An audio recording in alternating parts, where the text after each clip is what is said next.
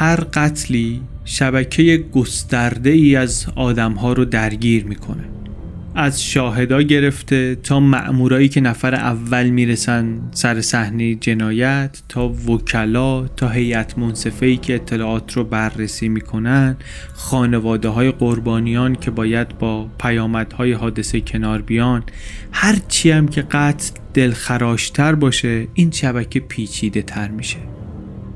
داستان این اپیزود در یک شهر کوچیک اتفاق میفته در آمریکا، شهر ویکو در ایالت تگزاس در تابستان هزار و نهصد و هشتاد و دو.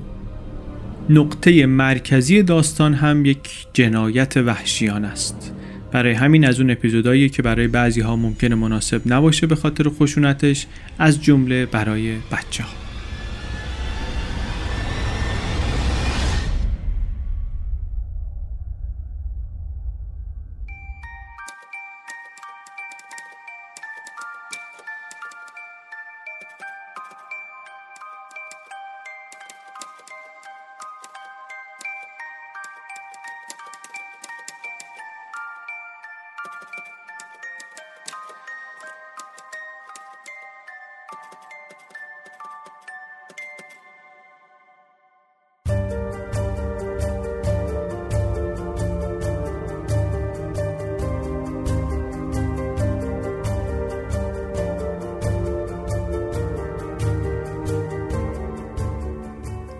سلام، من علی بندری هستم. این اپیزود پنجاه و نهم پادکست چنل بیه و در آبان نود و هشت منتشر میشه. چنل بی پادکستی که در هر اپیزودش ما گزارش یک ماجرای واقعی رو به نقل از یک رسانه معتبر انگلیسی زبان برای شما تعریف میکنیم.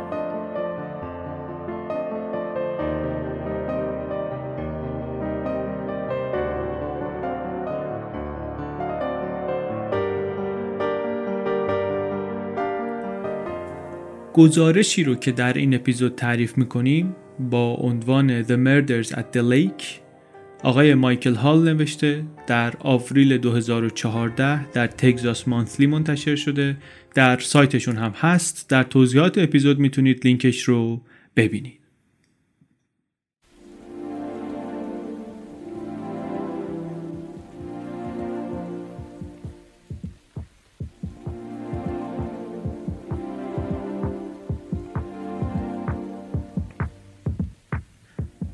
میدونستین ایران بیشتر از کل اروپا قله های بالای چهار هزار متری داره؟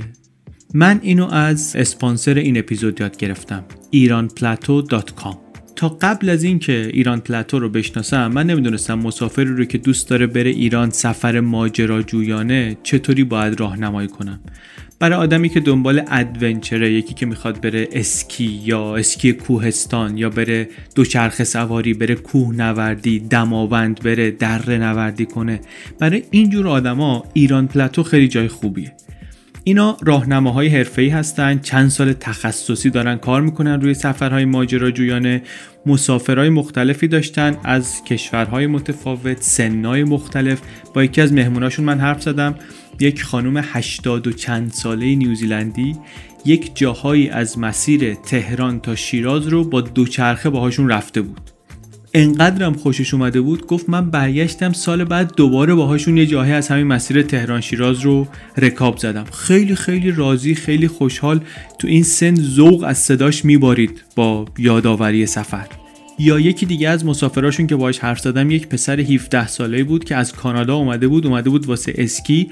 اونم میگفت از همه نظر این یکی از بهترین سفران بود. تو یک سفر هم اسکی کرد، اسکی آزاد، هم کویر رفت، هم اصفهان دید. هر دوی این مسافراشون هم به من گفتن که ما با دیگران پیشنهاد کردیم ایران پلاتو رو بازم میکنیم. منم پیشنهاد میکنم که ببینید، سایت و اینستاگرامشون رو کار جذابی میکنن. ایران پلاتو هم یعنی فلات ایران دیگه. لینکش در توضیحات اپیزود هست، ایران پلاتو دات کام.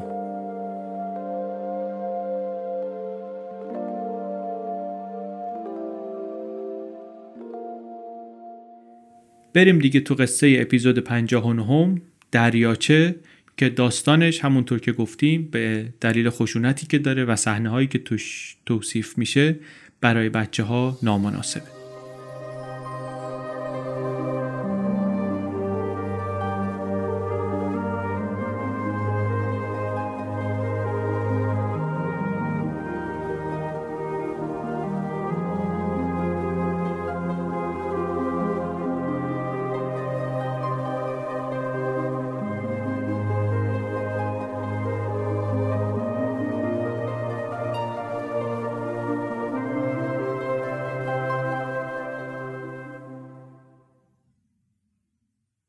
یکی از شخصیت‌های اصلی این قصه مرد سی و نه ساله‌ای به نام ترومن سیمونز. سیمونز پلیس داره در یک بعد از ظهر تابستانی در شهرستان کوچکشون گشت میزنه، گشت پلیس. سال هزار و نهصد و هشتاد و دو ایشون هم امروز شیفتش ساعت سه بعد از ظهر شروع میشه تا یک صبح. یه جوری که همسرش رو نمیتونه خوب ببینه، برای همین وسط گشت هی میپیچونه میره در اداره اونا، یک سری به خانم میزنه و الان هم رفته اونجا دیده خانومش رو، فکر میکنه که بره یه لقمه چیزی غذا بخوره و بعد بره برای بقیه شیفت شب. تو این فکر است که یهو یه پیغام فوری میاد که بله در یه پارکی نزدیک دریاچه ویکو ویکو لیک جنازه‌ای پیدا شده. تابستون اون سال تا همون جاش هم تابستان خشنی بود برای این شهر صد هزار نفری. دوازده نفر تا اون موقع کشته شده بودن، عدد بالایی بود. بعضی از این قتل‌ها از اونایی بود که قبلا هم دیده بود، یک روسپی رو چاقو زده بودن انداخته بودن تو رودخونه مثلا اینا. ولی بعضیاشون هم بود که خشونتشون عجیب بود. یه بابایی رو چهار تا اوباش گرفته بودن، بهش گفته بودن بیا این سیگاری ما رو روشن کن، روشن نکرده بود، گرفتن انقدر زدنش تا مرد. یا سر یه دعوای دیگه دو تا پلیس کشته شده بودن. انگار جنایت‌های شهرهای بزرگ داشت پاشون به اینجا هم کشیده میشد، به این شهر کوچیک هم کشیده میشد کم کم. سیمونز خودش هم اهل همینجا بود، خوب بلد بود، همه جاهای شهر رو بلد بود. از این پلیسای با انگیزه هم بود، تیز، زبل، تشنه عدالت. همپایه‌هاش بعد از یک مدتی گشتزنی توی خیابون میرفتن دیگه، پشت میز و کارهای دفتری و اینا. این ولی مونده بود کف خیابون. در سالهایی هم که کار کرده بود یه شبکه‌ای درست کرده بود از خبرچینا، با اتکا به همینا کارشون میبرد جلو، خوبم میبرد جلو. کاری هم دیگه به مسائل داخلی اداره و تیم کشی‌ها و زیرآبزنی‌ها و این چرک‌بازی‌های کارمندی نداشت. بعدش اصلا میومد از اونا، ذاتن هم از این کارا بعدش میومد، همین کف خیابون میگفت اینجا برای من بهتره، شم پلیسی هم قویه، همینجا بهتر میتونم کار کنم، مسائل رو حل کنم، پرونده ها رو حل کنم، معطل این اون نمیشم اینجا تو خیابون. این شم پلیسی هم یه چیزی بود که بهش مینازید، بهش افتخار میکرد و واقعا هم از اولش هم اینو داشت، تو این سالها آب دیدش هم کرده بود. اهل عمل بود، آدمی بود با اعتماد به نفس، کاری و تیز. اون روز هم که این پیام بهش رسید سریع دور زد رفت سمت دریاچه. دور دریاچه یک طبیعت بکر دلچسبی بود، پوشیده از درخت، جم میداد واسه چادر زدن و پیاده روی و ماهیگیری و تفریحات سالم. رفت دم در پارک، دید که چند تا مأمور پلیس هستن و معاون کلانتر هست و سلام علیکم و چطوری و چطورم و رفتن با هم دیگه، سوار ماشین شدن رفتن تو پارک. از یه جاده خاکی باریک رفتن پایین، بین بوته ها پیچ و تاب خوردن تا رسیدن به یک سراحی خلوت پرتی در یه جاده‌ای در کناره جنگل. دید که بله یه سری مأمور از کلانتری و نگهبانی اونجا هستن و یه سری خبرنگار هستن و سیمونز هم ماشینش پیاده شد رفت سمت یکی از مأمورا.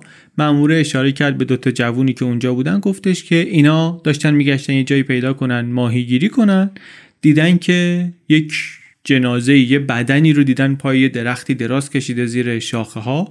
اول فکر کرده بودن که مثلا سر کارشون گذاشتن، یه مانکن یه چیزی اونجا قایم کردن، یا شاید هم مثلا یه آدم مستی اونجا خوابیده، وایسادن ببینن چی شده.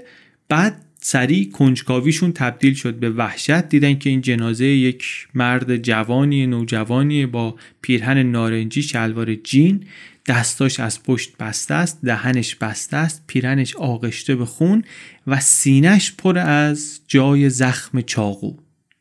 سیمونز زانو زد، چهار دست و پا رفت زیر شاخه ها، دید قربانی رو، دید یه پسر جوان هجده ساله. اسم و ایناش هم سریع در اومد به خاطر اینکه گزارش گم شدنشون رو پلیس گرفته بود همون روز. به نام کنث بود. گزارش ها میگفتن که آخرین بار با دو تا دختر هفده ساله دیدنش، خودش هجده ساله بود. دخترها هم یکیشون بلوند بود به نام ریلین، یکیشون هم مو قهوه‌ای به نام جیل. سیمونز نگران شد، همین نشانه‌های اولی که داشت می‌گرفت کافی بود که نگرانش کنه. به نظر نمی‌آمد هنوز کسی هم این سر صحنه جنایت مسئولیت رو بر عهده گرفته باشه. خودش فرماندهی رو بر عهده گرفت، به پلیسا و مامورا دستور داد، گفت منطقه رو خالی کنین، بگردین. چند دقیقه که گذشت از بیست تا بیست و پنج متر اون طرفتر جنازه ریلین هم پیدا شد.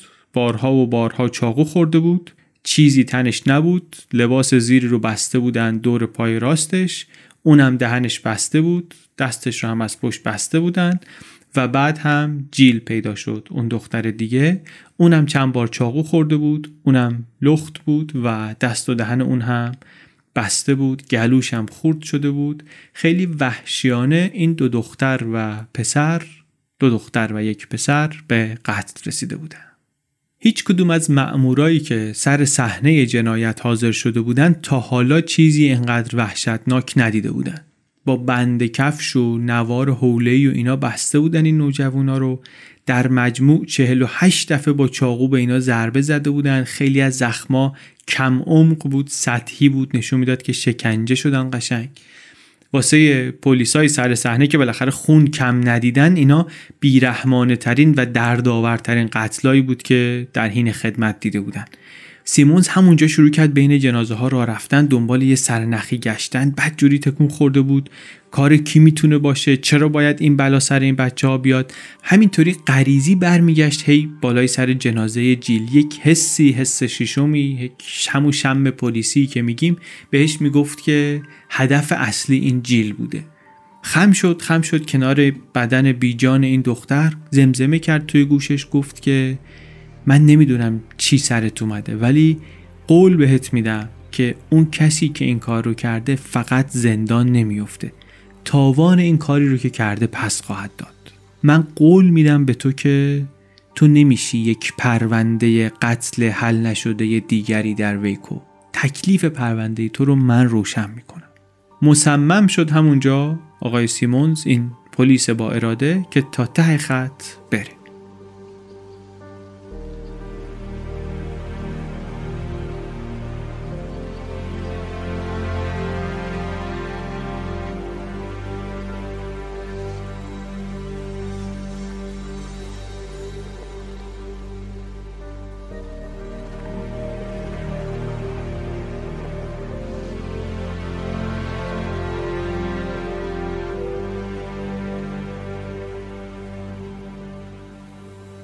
از فردای ماجرا روزنامه‌ها و تلویزیون محلی پر شد طبیعتاً از اخبار حادثه.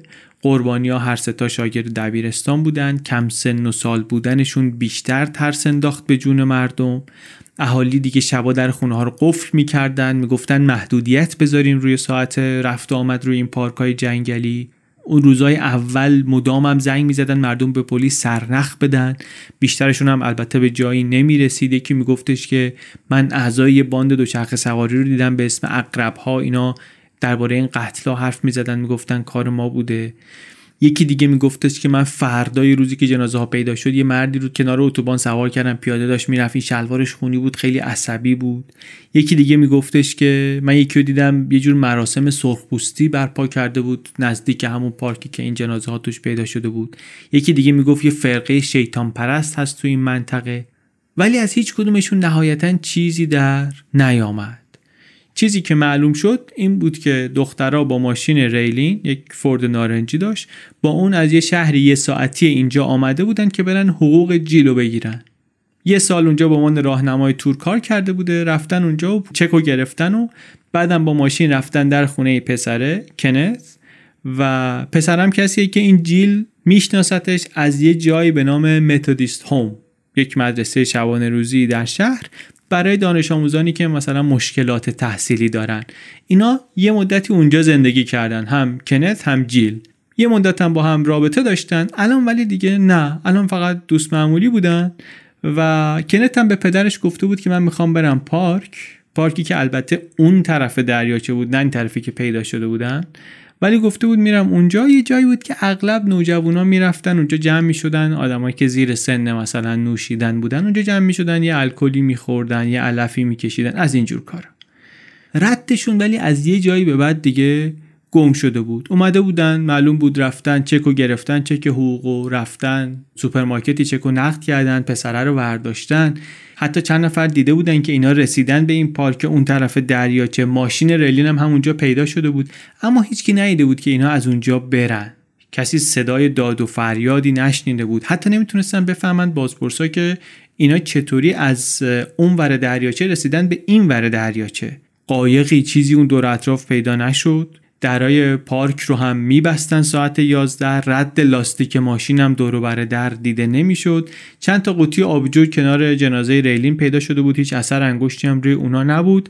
چمن اطراف دخترها ولی صاف شده بود، به نظر می رسید که قبل از قتل درگیر شده باشن. چاقویی هم البته در کار نبود، چاقویی پیدا نشد. خون خیلی کمی هم رو زمین ریخته بود. تشخیص پزشکی قانونی هم این بود که مورد آزار جنسی قرار گرفتن دخترها، ولی هیچ اثری از اسپرم اونجاها پیدا نشد. اطلاعات عجیب کم بود. جارو کردن پلیسا پارک رو دنبال سرنخ، از صد و پنجاه تا دویست نفر بازجویی کردن، ولی هیچ انگیزه‌ای حتی نتونستن برای قتل پیدا کنن. سرنخ‌هایی هم که پیدا کردن خیلی کم بودن. البته کم تجربه هم بودن دیگه، اتفاق اینطوری اونجا قبلا نیفتاده بود، واسه اون پلیس چیز تازه‌ای بود. هم تازه بود، همین که گفتیم واقعا خشونتش تحت تاثیر قرارشون داده بود. از جمله خود این آقای سیمونز رو الان رسما کار تحقیقات رو بهش نداده بودن، ولی خودش وقت آزادش رو میرفت کنار دریاچه، ساعتها میگشت توی جنگل، از مردم پرسجو میکرد. کاری که البته برای ما ممکنه خورده عجیب باشه، ولی برای همکاراش اصلا عجیب نبود. قبلا هم دیده بودن که پرونده‌های بسیار سختی رو با همین فداکاری‌های شخصی حل میکنه. از این پلیسایی بود که گیر میداد به یه چیزی دیگه، تا تهش رو باید میرفت در می آورد، شب و روز نمیشناخت دیگه. شمش هم قوی بود، از این آدمایی که خیلی وقتا نمیتونن توضیح بدن دلیلشون برای کاری که دارن میکنن چیه، ولی راهو پیدا میکنن و میرن. خیلی از همکاراش همون موقع میگفتن که ما نمیدونستیم این چطوری کار میکنه، چطوری مسئله رو حل میکنه، از کجا به جواب میرسه. واقعا هم دوست داشتیم بدونیم، ولی میدیدیم که میرسه دیگه، یعنی جوابو پیدا میکنه. اینجا به این پرونده هم توجهش خیلی جلب شده بود. از اول هم که رفته بود سر صحنه، به اون دوتا نوجوان دیگه هم، در گوش اون دوتا جنازه دیگه هم همونی رو گفته بود که در گوش جنازه جیل گفته بود، گفته بود که تقاستون رو میگیرم. حواسش به گزارش هایی که همکاراش پر میکردن بود، میخوندشون، ولی ذهن خودش قفل این سوال بود که اینا کجا کشته شدن. متوجه شده بود در دوران کارش که خشونت رو میتونه در هوای صحنه جرم احساس کنه. میگفت این یه حسیه که من دیولپ کردم، توسعه دادم در خودم، اینطوری مجرم رو وصل میکنم به جنایت. منتها اونجا که رفته بود سر صحنه اون روز، میگه من اونجا هیچ خشونتی احساس نکردم. برای همین شم پلیسیم، بدون اینکه حالا دلیلی چیزی داشته باشم، شم پلیسی مطمئنم میکرد که اینا یه جای دیگری اصلا کشته شدن. هشت هفته از این قتلا گذشت، دید این آقای سیمونز که نه، این پلیسایی که رسما دارن رو پرونده کار میکنن اینا به جایی نمیرسن. چند تا تار مو پیدا شده، ولی کسی رو نتونستن شناسایی کنن، به دستگیری اصلا نتونستن برسونن. و حالا درسته دنبال سرنخ‌های جدید و اینا هم هستن، ولی دیگه تحقیقات پلیس رسما غیر فعال شده. اینو که دید، پاشد رفت در خونه رئیس پلیس. رئیسش گفتش که آقا من گوشه کنار تو وقتای خودم دنبال کردم این ماجرا رو، بیا شما این پرونده رو بسپر به من، من یه هفته‌ای حلش میکنم. یک هفته. رئیس خیلی میونه‌ای نداشت با این آقا، حتی اختلاف داشت، اختلاف نظرشون زیادم بود. این بهش گفته بود سیموز قبلا که من میخوام برم دیگه، اصلا میخوام از پلیس برم بیرون و اینا، ولی به هر حال اونم میدونست که این پرونده باید حل بشه، پرونده یه دست پلیس باید حل بشه و اینا هم که دستشونه به جایی نرسوندنش. گفتش که باشه، من یه پلیسم میدم همکارت، بشینید با هم دیگه کار کنیم. نشستن و مشغول کار شدن و زیر و رو کردن، هرچی گزارش و بازجویی و مصاحبه بود اینا دوباره خوندن، تا اینکه رسیدن به یه حرفی که یه دختر نوجوان هفده ساله‌ای زده بود به پلیس که اون توجهشون رو جلب کرد. این دختر همون مدرسه شبانه روزی میرفت که کنت و جیل میرفتن، اون دختر و پسر مقتول میرفتن، از اونجا اینا رو میشناخت. گفت به اینا که یه بابایی بود به نام مونیر دیب، این خصومت داشت با کنت، اینقدر خصومت داشت که میگفت اسم اینو جلو من نیارین، اسم مقتول رو. سیمونز اسم براش آشنا بود، بعد فهمید که اصلا میشناسه، این آقای منیر رو میشناسه. یک مهاجر اردنی بود، بیست و سه ساله، روبروی همون مدرسه یه مغازه‌ای داشت، یک مختصر لنگی هم میزد موقع راه رفتن. گفتش که خیلی خوب، حداقل یه اسم گرفتیم دیگه، منیر، اینم سرنخ. شروع کردن تحقیقات رو، دیدن که بله، این آقای منیر و کنت مقتول واقعا میونشون شکراب بوده. اون می اومده تو مغازه منیر، حرفای ناجور بهش میزده، بهش میگفته عبدول، لنگیدنشو مسخره میکرده.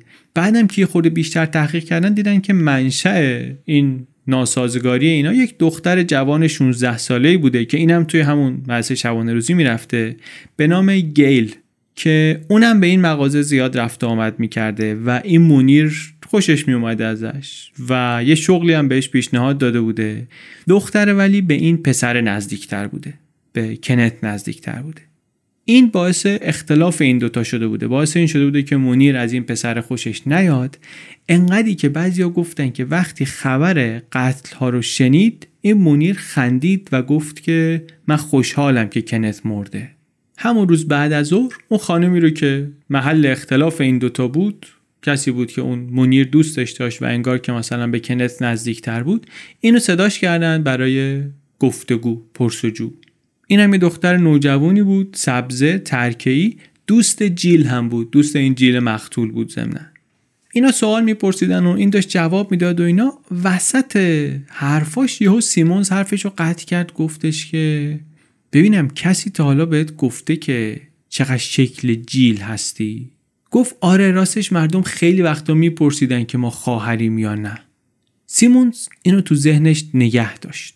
تو ذهنش نگه داشت و جلسه تمام شد و رفتن و ساعت یک صبح این دختره، همین دختره که باش حرف زده بودن، دست پاچه تلفن کرد به سیمونز جیغ زنان که آقا کار خودشه، این خودش کرده. سیمونز سعی کرد آرومش کنه پشت تلفن. بعد دختره توضیح داد که عصری من با منیر و با چند نفر دیگه رفتیم سینما، فیلم خین و خین ریزی. بعد که اومدیم بیرون منیر گفتش که آقا اینا رو من کشتم، این کارو من کردم. بعدش البته زد به شوخی و معذرت خواهی و اینا، ولی دختره میگفت من دیگه شکی ندارم که این کار کار خودشه.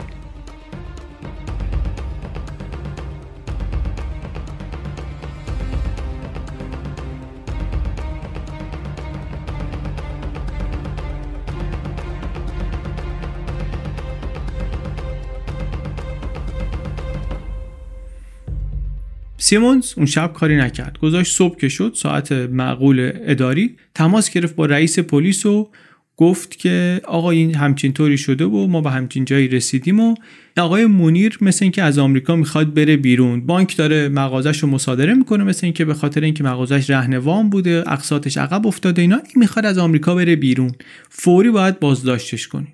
رئیس پلیس هم میخورد این ور اونور کرد، گفتش که باش بگیرینش بیارینش. رفتن و همون شب منیر رو گرفتن و آوردن برای بازجویی. اینم شروع کرد در جا به هاشا کردن و من اصلا رو هم خبر نداره و اینا، ولی طولی نکشید که سیمونز یه تیکه دیگه اطلاعاتم دستش آمد. همون اول احساس کرده بود که این ریز نقشه، واقعا جثه‌ش کوچیک‌تر از اینه که بتونه تنهایی سه نفر رو بکشه.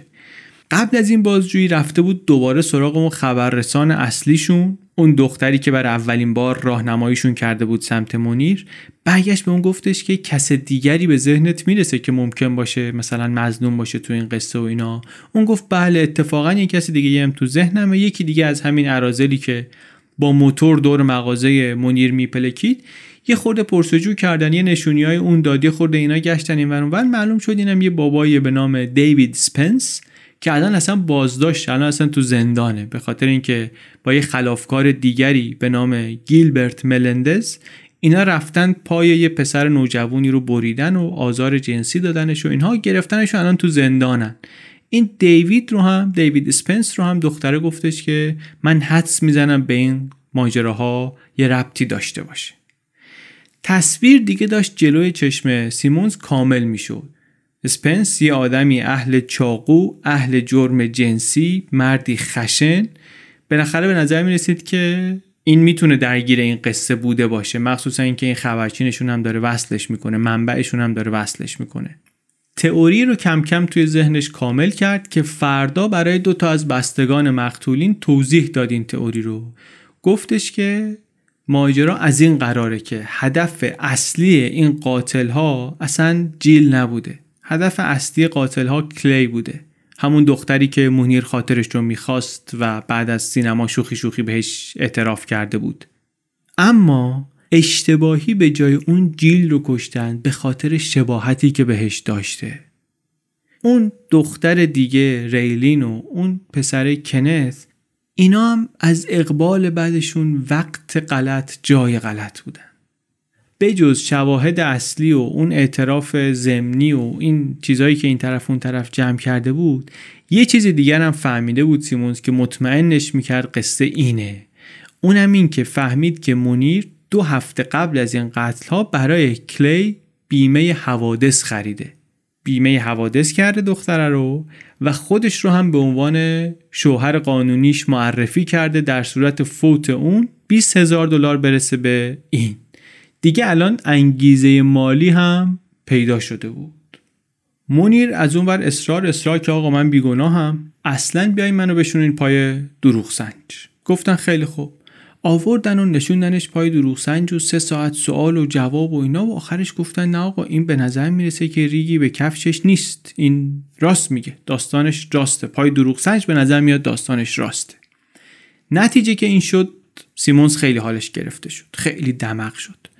داستانش همه چیش درست بود، هم انگیزه ها درست بود، هم غریزش بهش میگفت قصه همینه، ولی خب نتونسته بود برسوندش به اون جایی که میخواد، به اون جایی که لازمه. گفت چیکار کنم چیکار نکنم. یک ایده جالب ولی یه مقدار عجیبی به ذهنش رسید.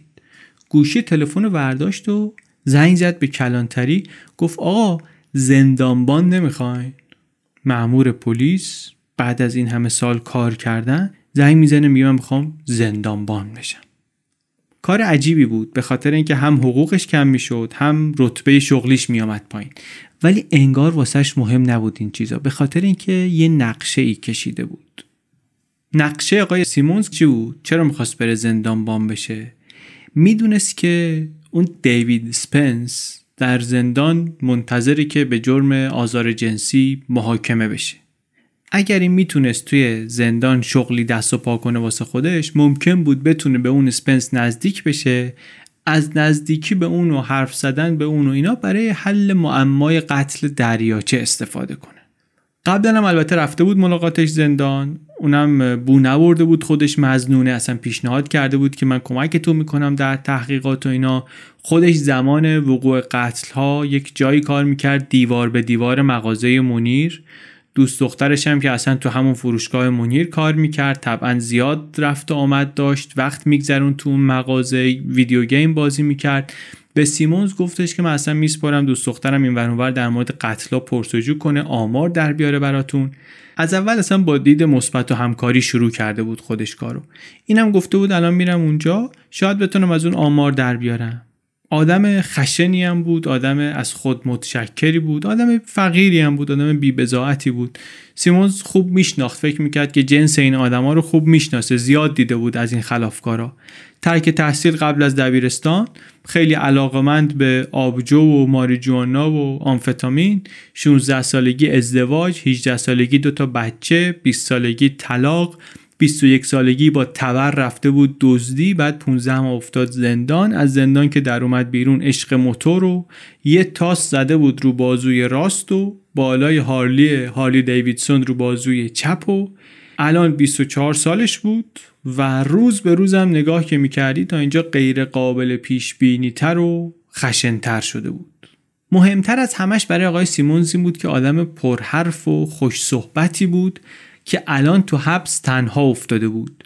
واسه همین فکر میکرد سیمونز که میتونه بهش نزدیک بشه، ازش حرف بکشه.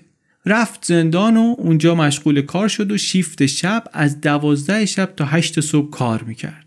شیفت شب هم خاصیتش اینه که دلا رو به هم نزدیک میکنه. این رو من خودم هم دیدم. حرف زیاد میزنی، سر و صدا کمه، تحرک کمه، دنیای دیگریه واقعا. تو زندانم که اینا بودن از قرار معلوم همین ماجرا. کلی از وقتش رو این مینشست به صحبت با اسپنس. خیلی وقتها مکالمهشون در مورد پرونده دریاچه بود. معلوم بود اسپنس خوشش هم میاد. سیمونز بهش اجازه میداد طولانی تلفن کنه دوست دخترش. گاهی وقتها تا سه و چهار صبح میذاشت که حرف بزنه تلفنی. بعد تلفن که تمام میشد میشست باهاش به حرف و سخن. در مورد خدا، درباره عشق، زندگی تا طلوع صبح حرف میزدن. شگردم داشت سیمونز این حرکت رو، به حرف می آورد آدما رو، بعد خودش ساکت می نشست ببینه که چی دارن بگن. یه وکیل جوانی هم داشت این اسپنس اون موقع که بهش می گفتش که آقا حرف نزن شما با این، ولی پسر گوش نداد. رسما اصلا تو این پرونده نبود، حتی باباش از سیمونز پرسیده بود که وکیل بگیرم واسه این پرونده واسه پسرم یا نه، گفته بود که نه وکیل نمیخواد، این اصلا اتهام قتل نداره که تو این پرونده وکیل میخواد چیکار. اسپنس البته خودش خبردار شده بود چستش که سوء ظن هست بهش. سیمونز همون اوایل ارتباط چند هفته بعد از اینکه رفته بود زندان بهش گفته بود. اول غافلگیر شد، ناراحت شد از اینکه اینو شنید، سعی کرد بود بالاخره کمکشون کنه و اینا، ولی به هر حال انقدی از معاشرت با سیمونز لذت می‌برد که گفتگوهای شبانه‌شون رو متوقف نکرد. کماکان البته ادعا می‌کرد که هیچ ربطی به این قتلا نداره، ولی سیمونز منتظر بود، همچنان کمین نشسته بود، با بقیه زندانیا حرف می‌زد، خارج از ساعت کارش میومد زندان که باهاش حرف بزنه. انقدر رفت و آمد رفت و آمد تا اینکه بالاخره صبرش نتیجه داد. یک زندانی بهش گفتش که اسپنس در مورد کشتن نوجوانا نشسته یه جایی لاف زده. یه سری جزئیاتی هم داد به سیمونز برای اینکه ثابت کنه. گفت که مثلا اسپنس گفته که کنت رو با بند کفش بسته بودن، پاهای ریلین رو با لباس زیر زنونه بسته بودن. اینو هم گفت که اسپنس اشاره کرده که گیلبرت ملندز هم دست داشته تو این کار. گیلبرت کسیه که در اون پرونده دیگری که اسپنس داشت شریک جرمش بود اونجا.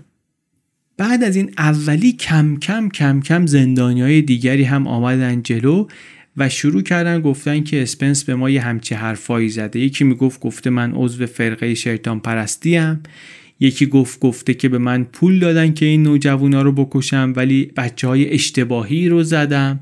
گفتن که گفته که یه خارجی به اسم لاکی پول داده من اینا رو بکشم. لاکی یکی از اسم مستعاری بود که به منیر داده بودن. منیر رو بعضیا بهش میگفتن لاکی، به خاطر اینکه یه دختری بهش بی احترامی کرده. سیمونز دید دیگه چیزای خوبی داره جمع میکنه از این شاهدهایی که خودشون گزارش میدن، میگن که اسپنس با ما صحبت کرده. رفت سراغ دادستان جدیدی که مشغول کار شده بود در ناحیه‌شون به نام آقای فیزل.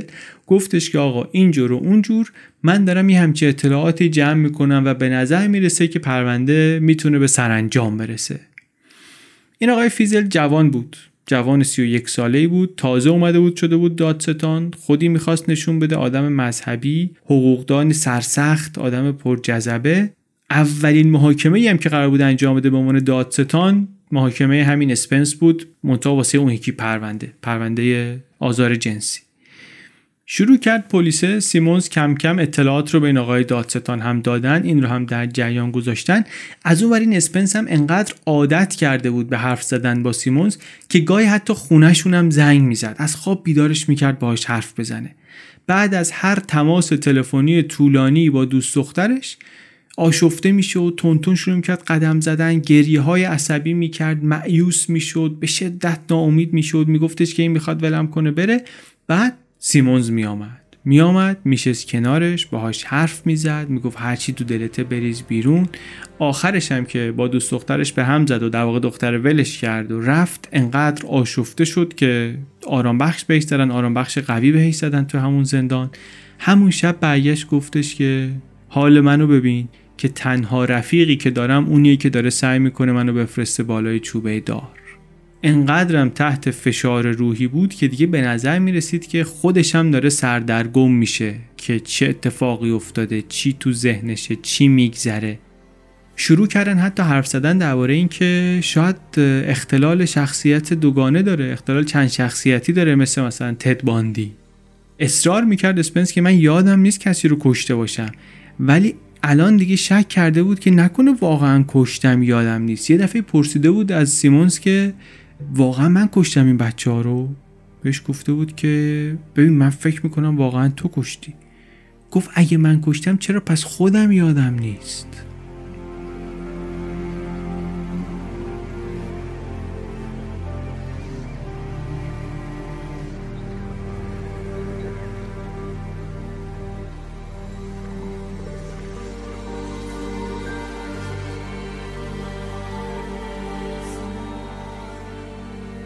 کم کم که آقای سیمونز پلیس تونست دادستانی رو درگیر کنه در پرونده، خودش مسیرش رو برد سمت متهمهای دیگه. اول از همه هم سمت گیلبرت ملندز، همون که شریک جرم اسپنس بود در اون یکی پرونده. اینجا هم اسمش مطرح شده بود.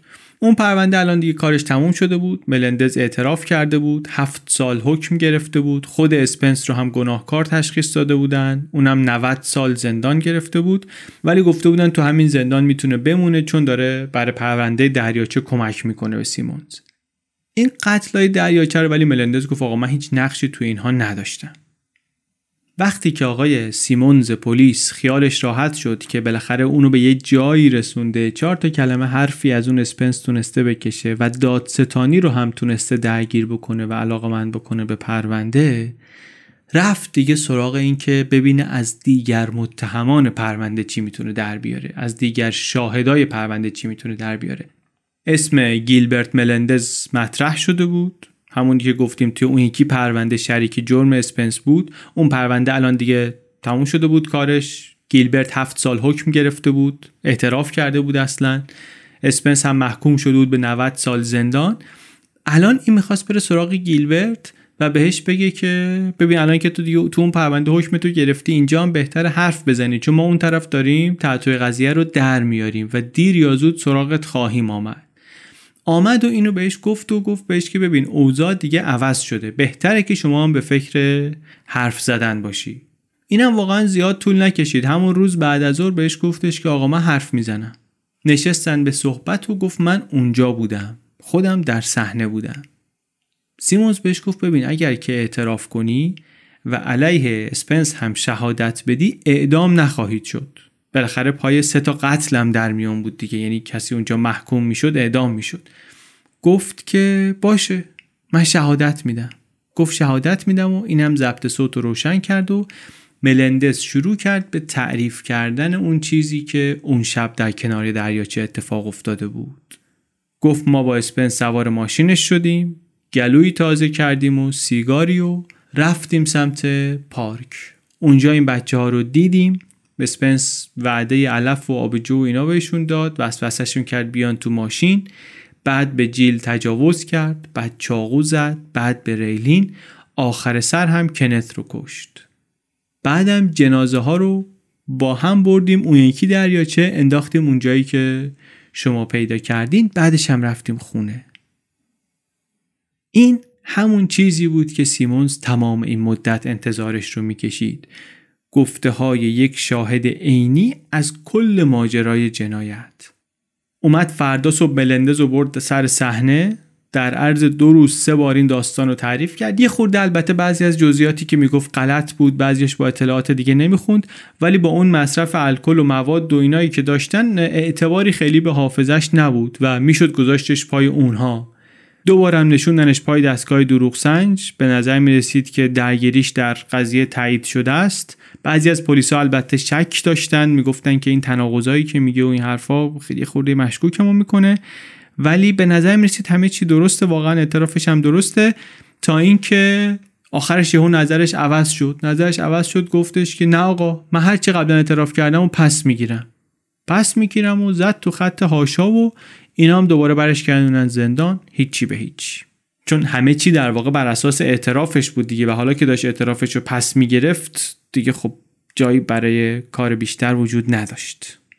کم کم دیگه داشت میشد یک سال که اینها کشته شده بودن و تحقیقات هنوز به جایی نرسیده بود، تا اینکه یک نفر جدیدی از دادستانی آمد، گفتش که آقا من یک فکر خوبی دارم، با این ایده من به زودی خواهیم فهمید که واقعا این کار اینها هست یا نه. تخصص این آقا چی بود؟ دندانپزشکی جنایی. اعتقاد زیادی داشت به مطالعه جای دندان در بررسی‌های جنایی. همچی که به نظر می آمد قاتلی مقتولی رو گاز گرفته، تخصص این آقا به کار می آمد. این پرونده رو هم تا دیده بود پرسیده بود که آقا بررسی کردیم ببینید جای دندون هست رو جنازه ها یا نه. بعدم که خودش عکس‌ها رو دید، چند تا از زخمایی رو که رو تن دخترا معلوم بود گفتش که اینا جای دندونه.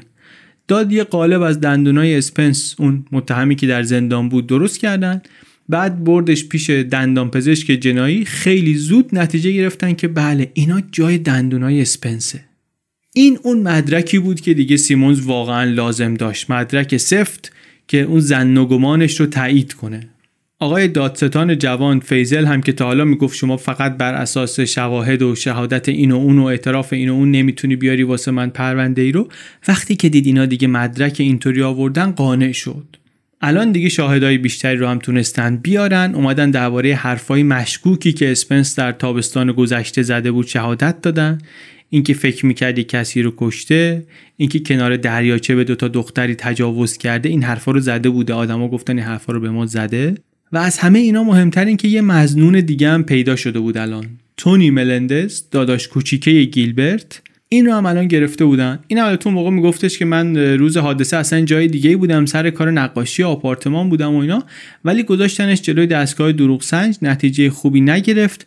ضمن اینکه خبرچینای زندان هم آمدن، اینم زندان بود دیگه، اینم یه پاش سر مسائل دیگری زندان بود. خبرچینای اون زندان هم اومدن گفتن که ما شنیدیم این گفته که من اون روز دریاچه ویکو بودم. اینو یه وقت با اون ملندزا اشتباه نگیرین دیگه، هیچ ربطی نداره، اینا ملندزن، اونا ملندز بودن.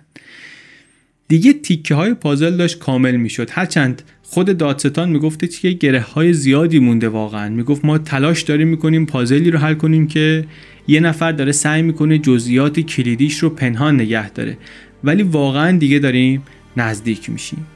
یک ماه بعد همینطورم شد، واقعا دیگه حل پازلشون تمام شده بود. بیست و یکم نوامبر هشتاد و سه، یک سال و نیم تقریبا بعد از قتل‌ها، هیئت منصفه شهرستان علیه منیر و اسپنس و دو برادر ملندز اعلام جرم کرد.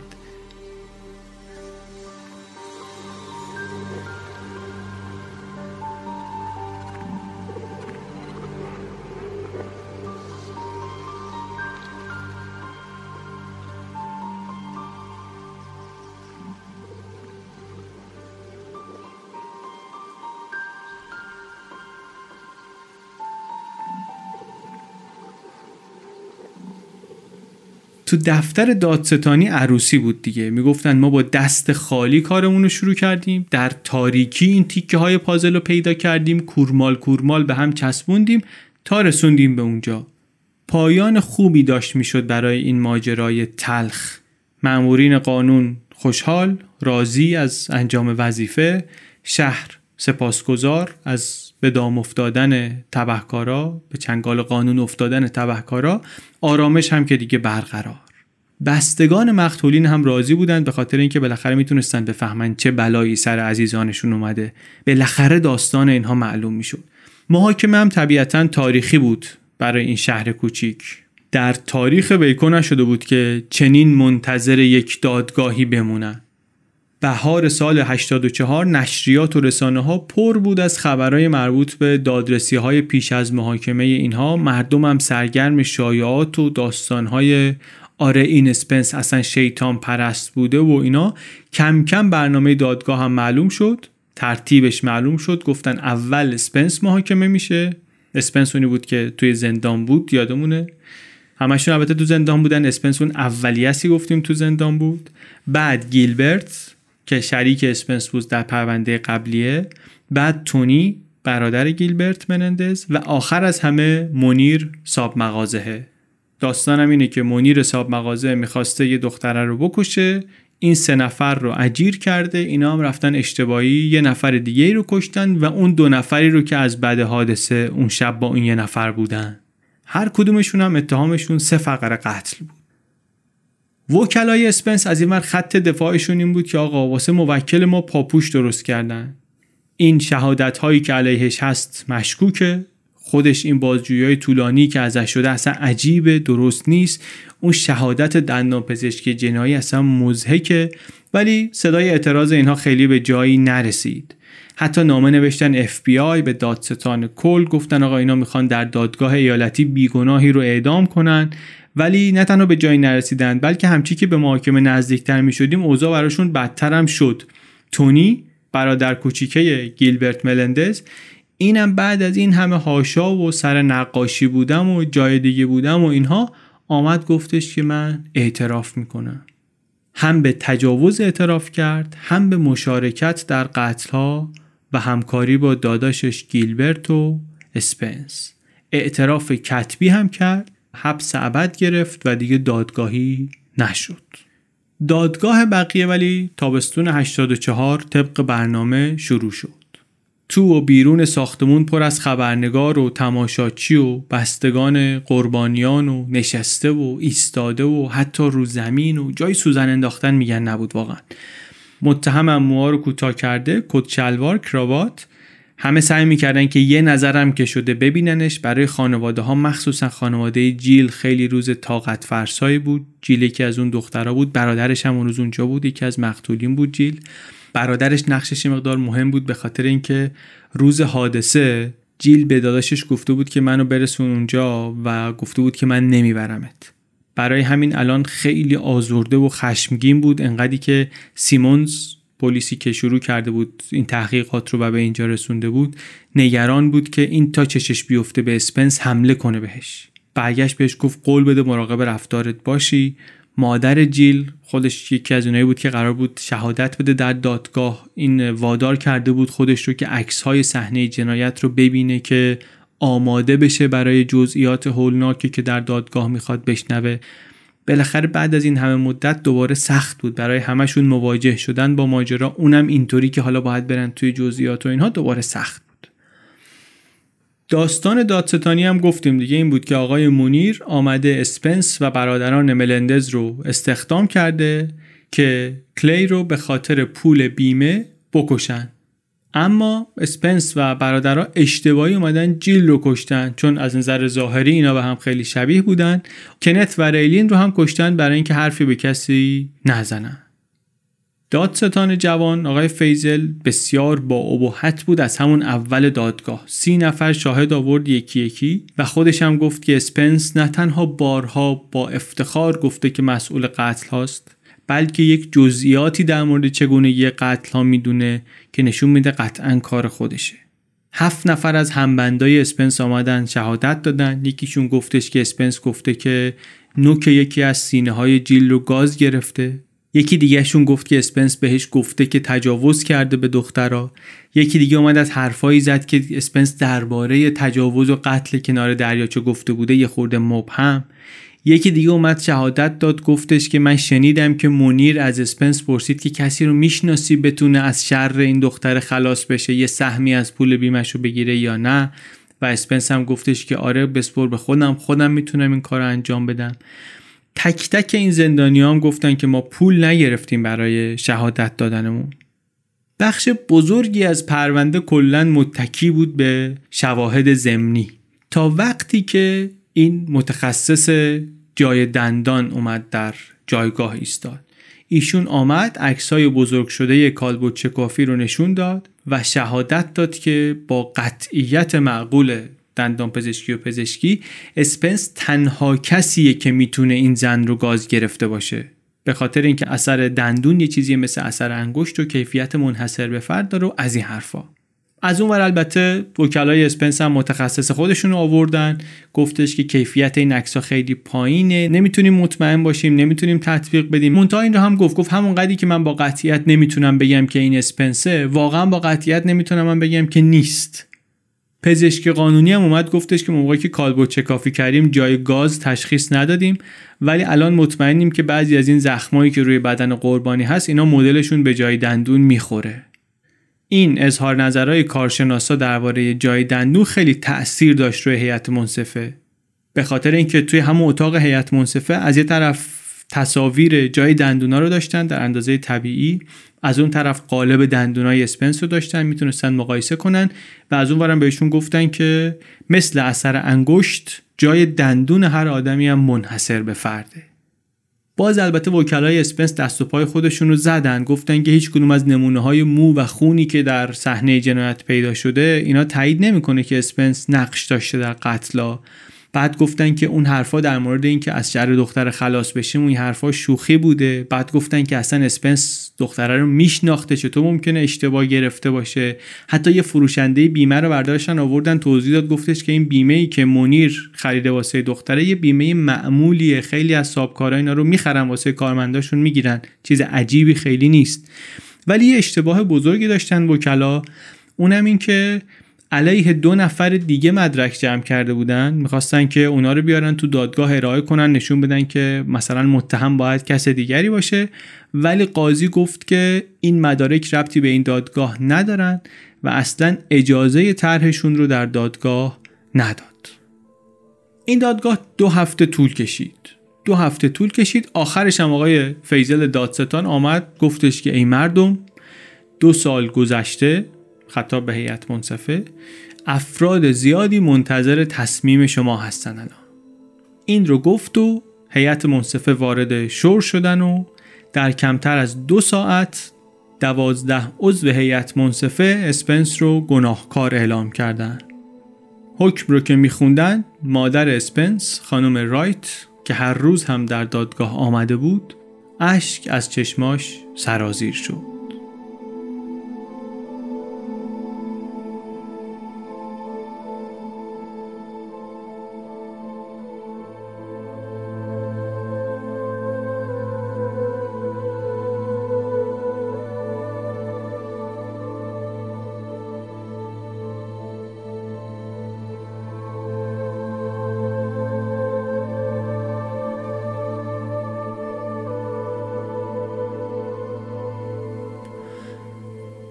خانواده مقتولین همشون البته نیومده بودن، ولی اونایشون که اومده بودن راضی بودن، خوشحال بودن. هیئت منصفه گفتن ما میخوایم آقای سیمونز رو ببینیم، اون مرد قهرمانی که انقدر تعریفش رو شنیدیم و پرونده رو به اینجا رسونده. برد فیزل سیمونز رو جلوی اتاق هیئت منصفه گفتش که خانم ها آقایان، من خدا رو به خاطر مردانی مثل ترومن سیمونز شاکرم، شما هم باید شاکر باشین. یک هفته بعد سیمونز گفت من برم یه نگاه دیگری بندازم دور و بر دریاچه. به یکی از بازپرسای دفتر دادستانی گفتش که تو هم با من بیا. دوتایی رفتن اونجا و دور و بر پارک داشتن میگشتن. هول و هوش بیست و پنج متری جایی که تونی میگفتش که جیل کشته شده، سیمونز یه دفعه یه حال عجیبی شد، نشست و یه تیکه چوب برداشت و شروع کرد برگا رو بالا پایین کردن و این زیر و رو کردن و دید که یه دستبند طلا افتاده اونجا روی خاک، لای خاک ماکا. گفت سیمونز که یعنی واقعا ممکنه که این دستبندم مال جیل باشه. ورداش اینو برد پیش مادر و عمه جیل، هر دوتاشون گفتن که آره این یه دستبندی شبیه این داشت و خب خیلی دستاورد بزرگی بود، به خاطر اینکه محاکمه اون همدستای اسپنس داشت نزدیک میشد و این کشف انگار که یک مهر تایید شیرینی بود بر همه کارهایی که تا اینجا کرده بود.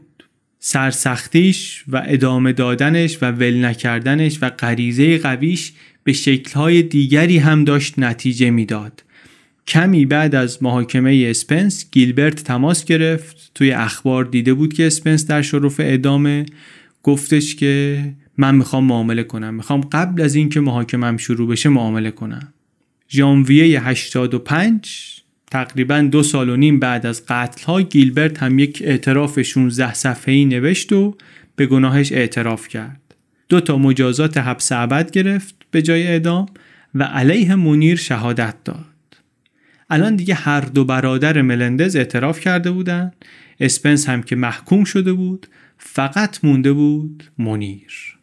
آخرین متهم هم که آقای منیر بود، زمستون محاکمه شد. دوازده روز دادگاهش بود، چهل تا شاهد آمدن، بیشترشون کسایی بودن که علیه اسپنس هم شهادت داده بودن.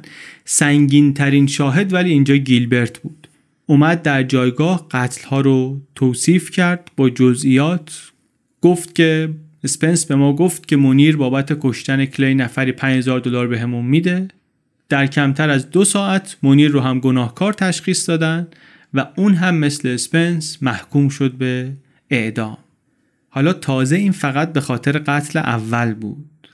اکتبر اون سال اسپنس رو بردن واسه محاکمه دوم، این یکی مربوط به قبل کنث بود.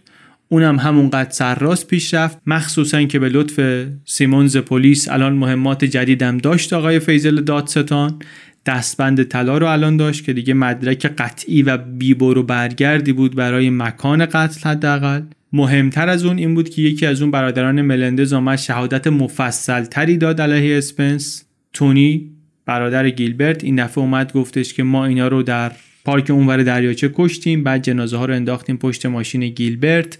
بعضی از جزئیات در شهادت‌های برادر رو تفاوت داشت.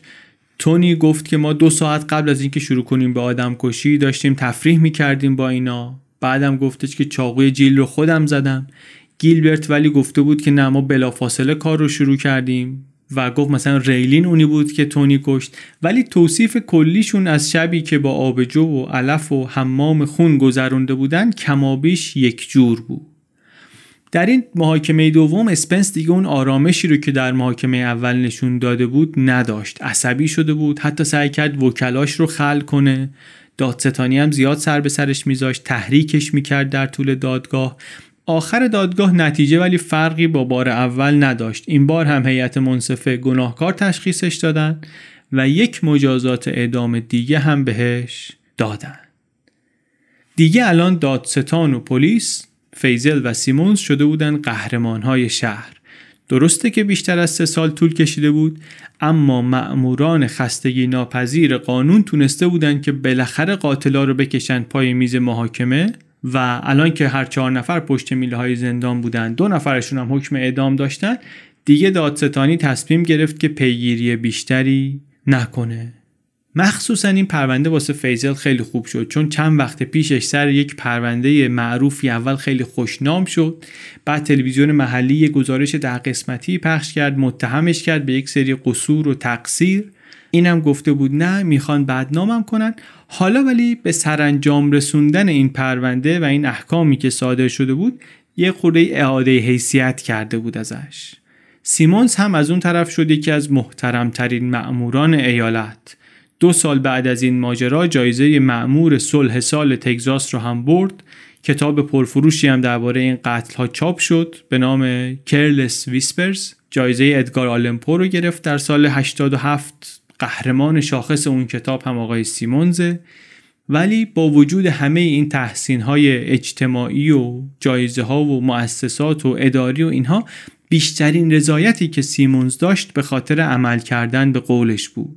هم تونسته بود انتقام این دختر رو همونطوری که قول داده بود بهش بگیره، همین که حتی بعداً رفت سفارش داد یه سنگ قبر خوبی براش ساختن و نصب کردن و اینها کمک کرده بود به اینکه فراموش نشه، از یادها نره. چیزی که اون موقع نمیدونست آقای سیمونز، چیزی که اون موقع خیلی ها نمیدونستن نه حتی میتونستن تصورش کنن، این بود که خیلی زود این قولی که داده و هر آنچه که کرده برای اینکه بهش عمل کنه چنان میره زیر ذره بین که میشه یکی از عجیبترین و پرپیچ و خمترین پرونده های عدالت کیفری در تاریخ مدرن تگزاس.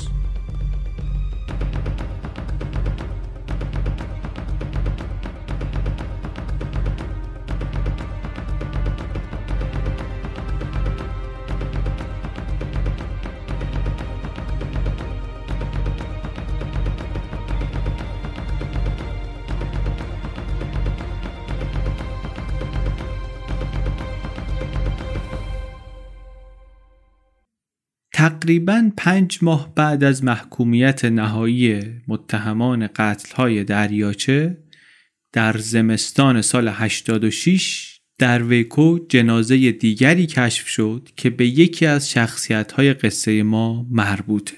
یکی از همین کسایی که اسمش رو تا اینجای اپیزود آوردیم. پلیس گشت که خبر شد رفت محل، دید بله جلوی در ورودی رد پایی هست که نشون میده به زور وارد خونه شدن. چند تا لکه اثر انگشتم توی خونه است. توی اتاق خواب پشتی روی تخت خواب جنازه برهنه یک زن پنجاه و چهار ساله هم هست که روی شکم دراز کشیده، بهش تجاوز شده چند بار، کتکش زدن و خفش کردن. اسم مقتول بود خوانیتا وایت. خانم وایت مادر دیوید اسپنس بود، متهم پرونده قتل‌های دریاچه که در زندان و به اون شکل بازجویی شده بود و نهایتاً محکوم شده بود به اعدام. معلوم شد که شب قبل ساعت نه و نیم از اون رستورانی که کار میکرد آمده بیرون. صبح که نرفته کلیسا نگران شدن، رفتن دیدن که بله به اون وضع افتاده. درگیر هم شده بود با مهاجم، بینیش شکسته بود، گوشش پاره شده بود، بدنش در و داغون بود، روی پوستش هم چیزای شبیه جای دندون دیده میشد. محتویات کیف دستیش هم رو زمین پخش و پلا بود.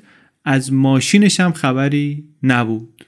چند ساعت بعد ماشینش رو در یک مجتمعی پانزده تا خیابون اون طرفتر البته پیدا کردن.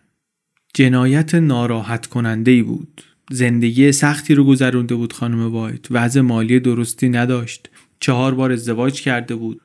آخر عاقبت پسرش که اونجور، بدنامی و سرشکستگی و خودش هم که حالا اینجور.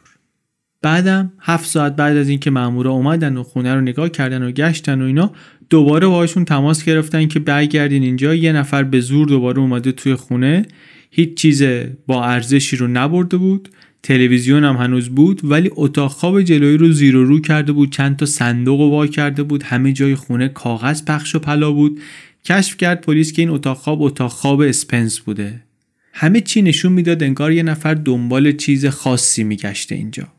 کم کم پلیس فهمید که خانم وایت هم تحقیقات خودش رو انجام میداده برای این قتل‌های دریاچه. میرفته این طرف و اون طرف، توی بارها، با اراذل، با روسپیا حرف میزده، دنبال مدارکی بوده که بتونه ثابت کنه که پسرش اون نوجوان‌ها رو نکشته.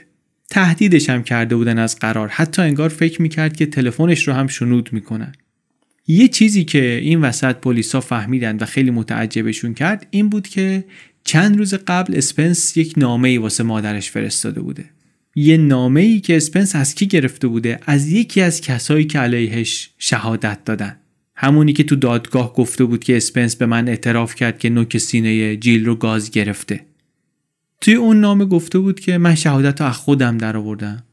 وایت هم این نامه رو برداشته بود، برده بود پیش وکیل اسپنس. وکیل میگه خیلی هیجان داشت، مطمئن بود که این نامه تبرئه میکنه پسرش رو.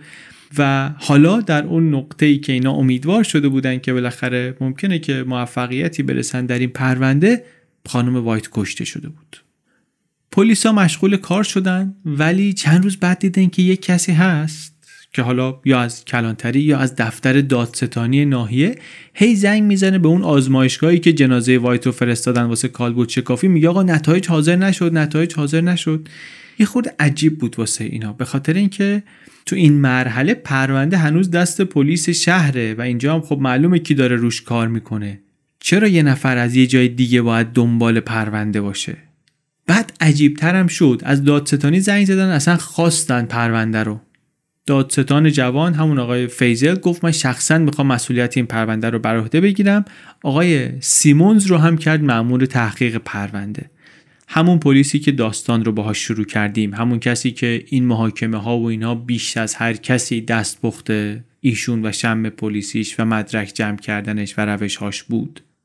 یه خورده زیادی سریع دادستانی قاطی بازجویی‌ها شده بود. کار هنوز تموم نشده بود درست حسابی. یه جوری شد انگار که مثلا پلیس یه خطایی ازش سر زده باشه، اینا اومدن مچشون رو گرفتن، گفتن نه دیگه بدیم به ما، خودمون می‌خوایم پیگیریش کنیم. البته بعضی از پلیسا میگفتن که این سیمونز واقعا کارش همینه. کارش همینه که پرونده ها رو میاد میزنه میبره. توی اداره پلیس هم که بود اینطوری بود، تو دادستانی هم که رفته اینطوریه دیگه. همینطور اینطوری کار میکنه. ضمن اینکه قبلا هم یه اشاره کردیم، مخالف زیاد داشت آقای سیمونز، با این روشی هم که داشت دوری میگزید. خودش خودش خودشو درگیر این سیاست های داخل اداره نمیکرد، نمیجوشید اصلا با پلیسا زیاد، بیشتر با خلافکارا و خبرچینا و کف خیابون و تو زندان برم زندانبان بشم و فازش بیشتر اینطوری بود. واسه همین خب نه این پلیسا رو تحویل میگرفت نه پلیسای همکارش اینو تحویل میگرفتن.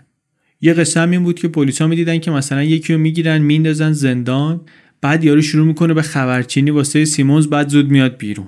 خود سیمونز البته همیشه میگفت که من اصلا اختیار قول و قرار گذاشتن و امتیاز دادن و اینها ندارم، ولی زیاد میشد که میدیدن خبرچین میاره و شاهدایی میاره که از زندانیا هستن و اینا. به نظر میرسید که یک الگوی تکرار شونده در کاراش دیگه. اینجا هم حالا به هر روشی که بود خیلی زود سیمون زنگ زد به مأمور پرونده، گفتش که آقا من یه مظنون دارم واسه این پرونده شما، از خبرچینام آمار گرفتم، رد ماشین دزدی رو گرفتم، گفتن یک سیاه‌پوستی رو دیدن که از این ماشین در اومده و این ور و اون ور و اینا. میرسیدیم به یه آدمی به نام کالوین واشنگتن، جوان سی و یک ساله کاهل بیکاره‌ای که اینم چند وقت پیش سر ماشین دزدی گرفته بودنش. بعدم سیمونز رفت و آپارتمان خواهر این واشنگتن رو گشت که همون جایی هم بود که گرفته بودنش.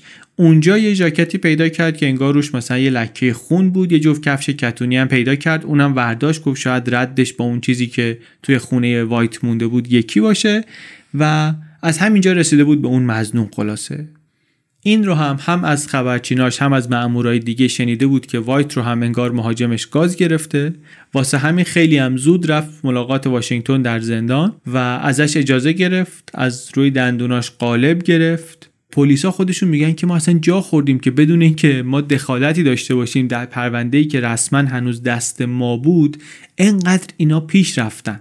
اینا یعنی در واقع آقای سیمونز انقدر پیش رفته، یه مظنونی پیدا کرده، رفته دیده، قالب گرفته، تئوری پیش برده برای خودش. اما خب هم پلیس با تجربه‌ای بود، هم آدمی بود که پرونده‌ای پرباری داشت. الان گفتن لابد یه چیزی میدونه دیگه. مخصوصاً که این کارشناسای دندونم اومدن گفتن که بله خودشه. این جای دندونایی که روی جنازه وایت هست جای دندونای واشنگتونه. پلیسی که در اداره پلیس رو این پرونده کار میکرد یه خانومی بود که اهل اینجا هم نبود، غریبه بود، تجربهش هم خیلی زیاد نبود. همکاری نمیکرد سیمونز باهاش، گزارش درست نمینوشت، حتی پلیس میگه به بقیه نخ میداد که مثلا به من حرف نزنن. من میگه اولش مستعسل بودم که چه کنم تو این وضع، با این امکانات کم، با این دسته بسته، ولی بعد دیدم که ماجرا فراتر از اینه. این آقا اصلا رفتارش شک برانگیزه، روشش و منشش و کار پلیسیش اصلا دیگه بر من مشکوکه کم کم. میگه که شروع کردم بررسی سوابق دادگاه، هم پرونده های گذشته، هم چیزایی که توی این پرونده هست این آقای سیمونز داره جمع میکنه. اینا رو یادمونه دیگه، اون خانومی داره میگه که مسئول این پرونده قتل وایت در اداره پلیس. میگه اینا رو شروع کردم بررسی، دیدم که خیلی از خبرچینایی که این داره اینا به نظر میرسه که بعد از این که واسه این کار میکنن مثلا امتیازی میگیرن ازش. بعد شواهدی هم که تو همین پرونده جمع کرده خلاف اون چیزی که اول به نظر میرسید هیچ چیز به درد بخور محکمی توش نیست. اون خونی که مثلا روی جاکت بود بعدا معلوم شد که یه قطره هم نمیشه، یا اون کفش ورزشی که ورداشته بود ردش با اون ردی که توی خونه وایت مونده بود یکی نبود، یعنی اصلا هیچی دستش نبود واقعا. بعد یه خورده گذشت این خانم پلیس یه مظنون دیگه پیدا کرد. اصلا چند وقت بعد به یه خانمی حمله کردن چند تا خیابون اون طرفتر با چکش، تجاوز، اینم دوباره ولش کردن بمیره. مشابه حمله به وایت اینجا هم مهاجم در رو با لگد وا کرده بود، کیف قربانی رو هم سرقت کرده بود. اونجا البته خانم جان به در برد و فرد متجاوز رو شناسایی کردن، اصلا یه آدم دیگریه و اینو گفتن که خب اینم ممکنه که مظنون ما باشه در اون پرونده. به سیمونز هم گفتن ولی گفت نه، من با این مظنونای خودم میخوام پیش برم، من میدونم که کار ایناست. تا اون موقع یه مظنون دیگه هم پیدا کرده بود، اونم گرفته بودن و قالب دندون رو فرستاده بودن برای کارشناس و گفته بود بله جای دندونای این هم روی جنازه هست. و باز به نظر میرسید که با یه الگوی مشابهی آقای سیمونز مقصرای خودش رو پیدا کرده و به همونا چسبیده.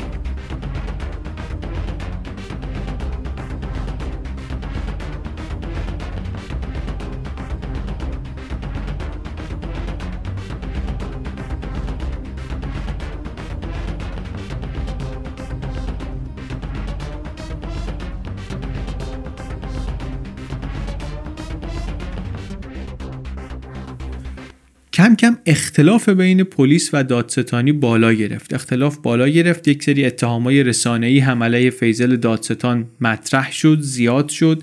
این کنفرانس می‌ذاشت علیه اون، اون تحقیقات می‌کرد بدون توجه به کار این، تا اینکه دیگه حتی دادستانه رو اومدن بازداشت کردن.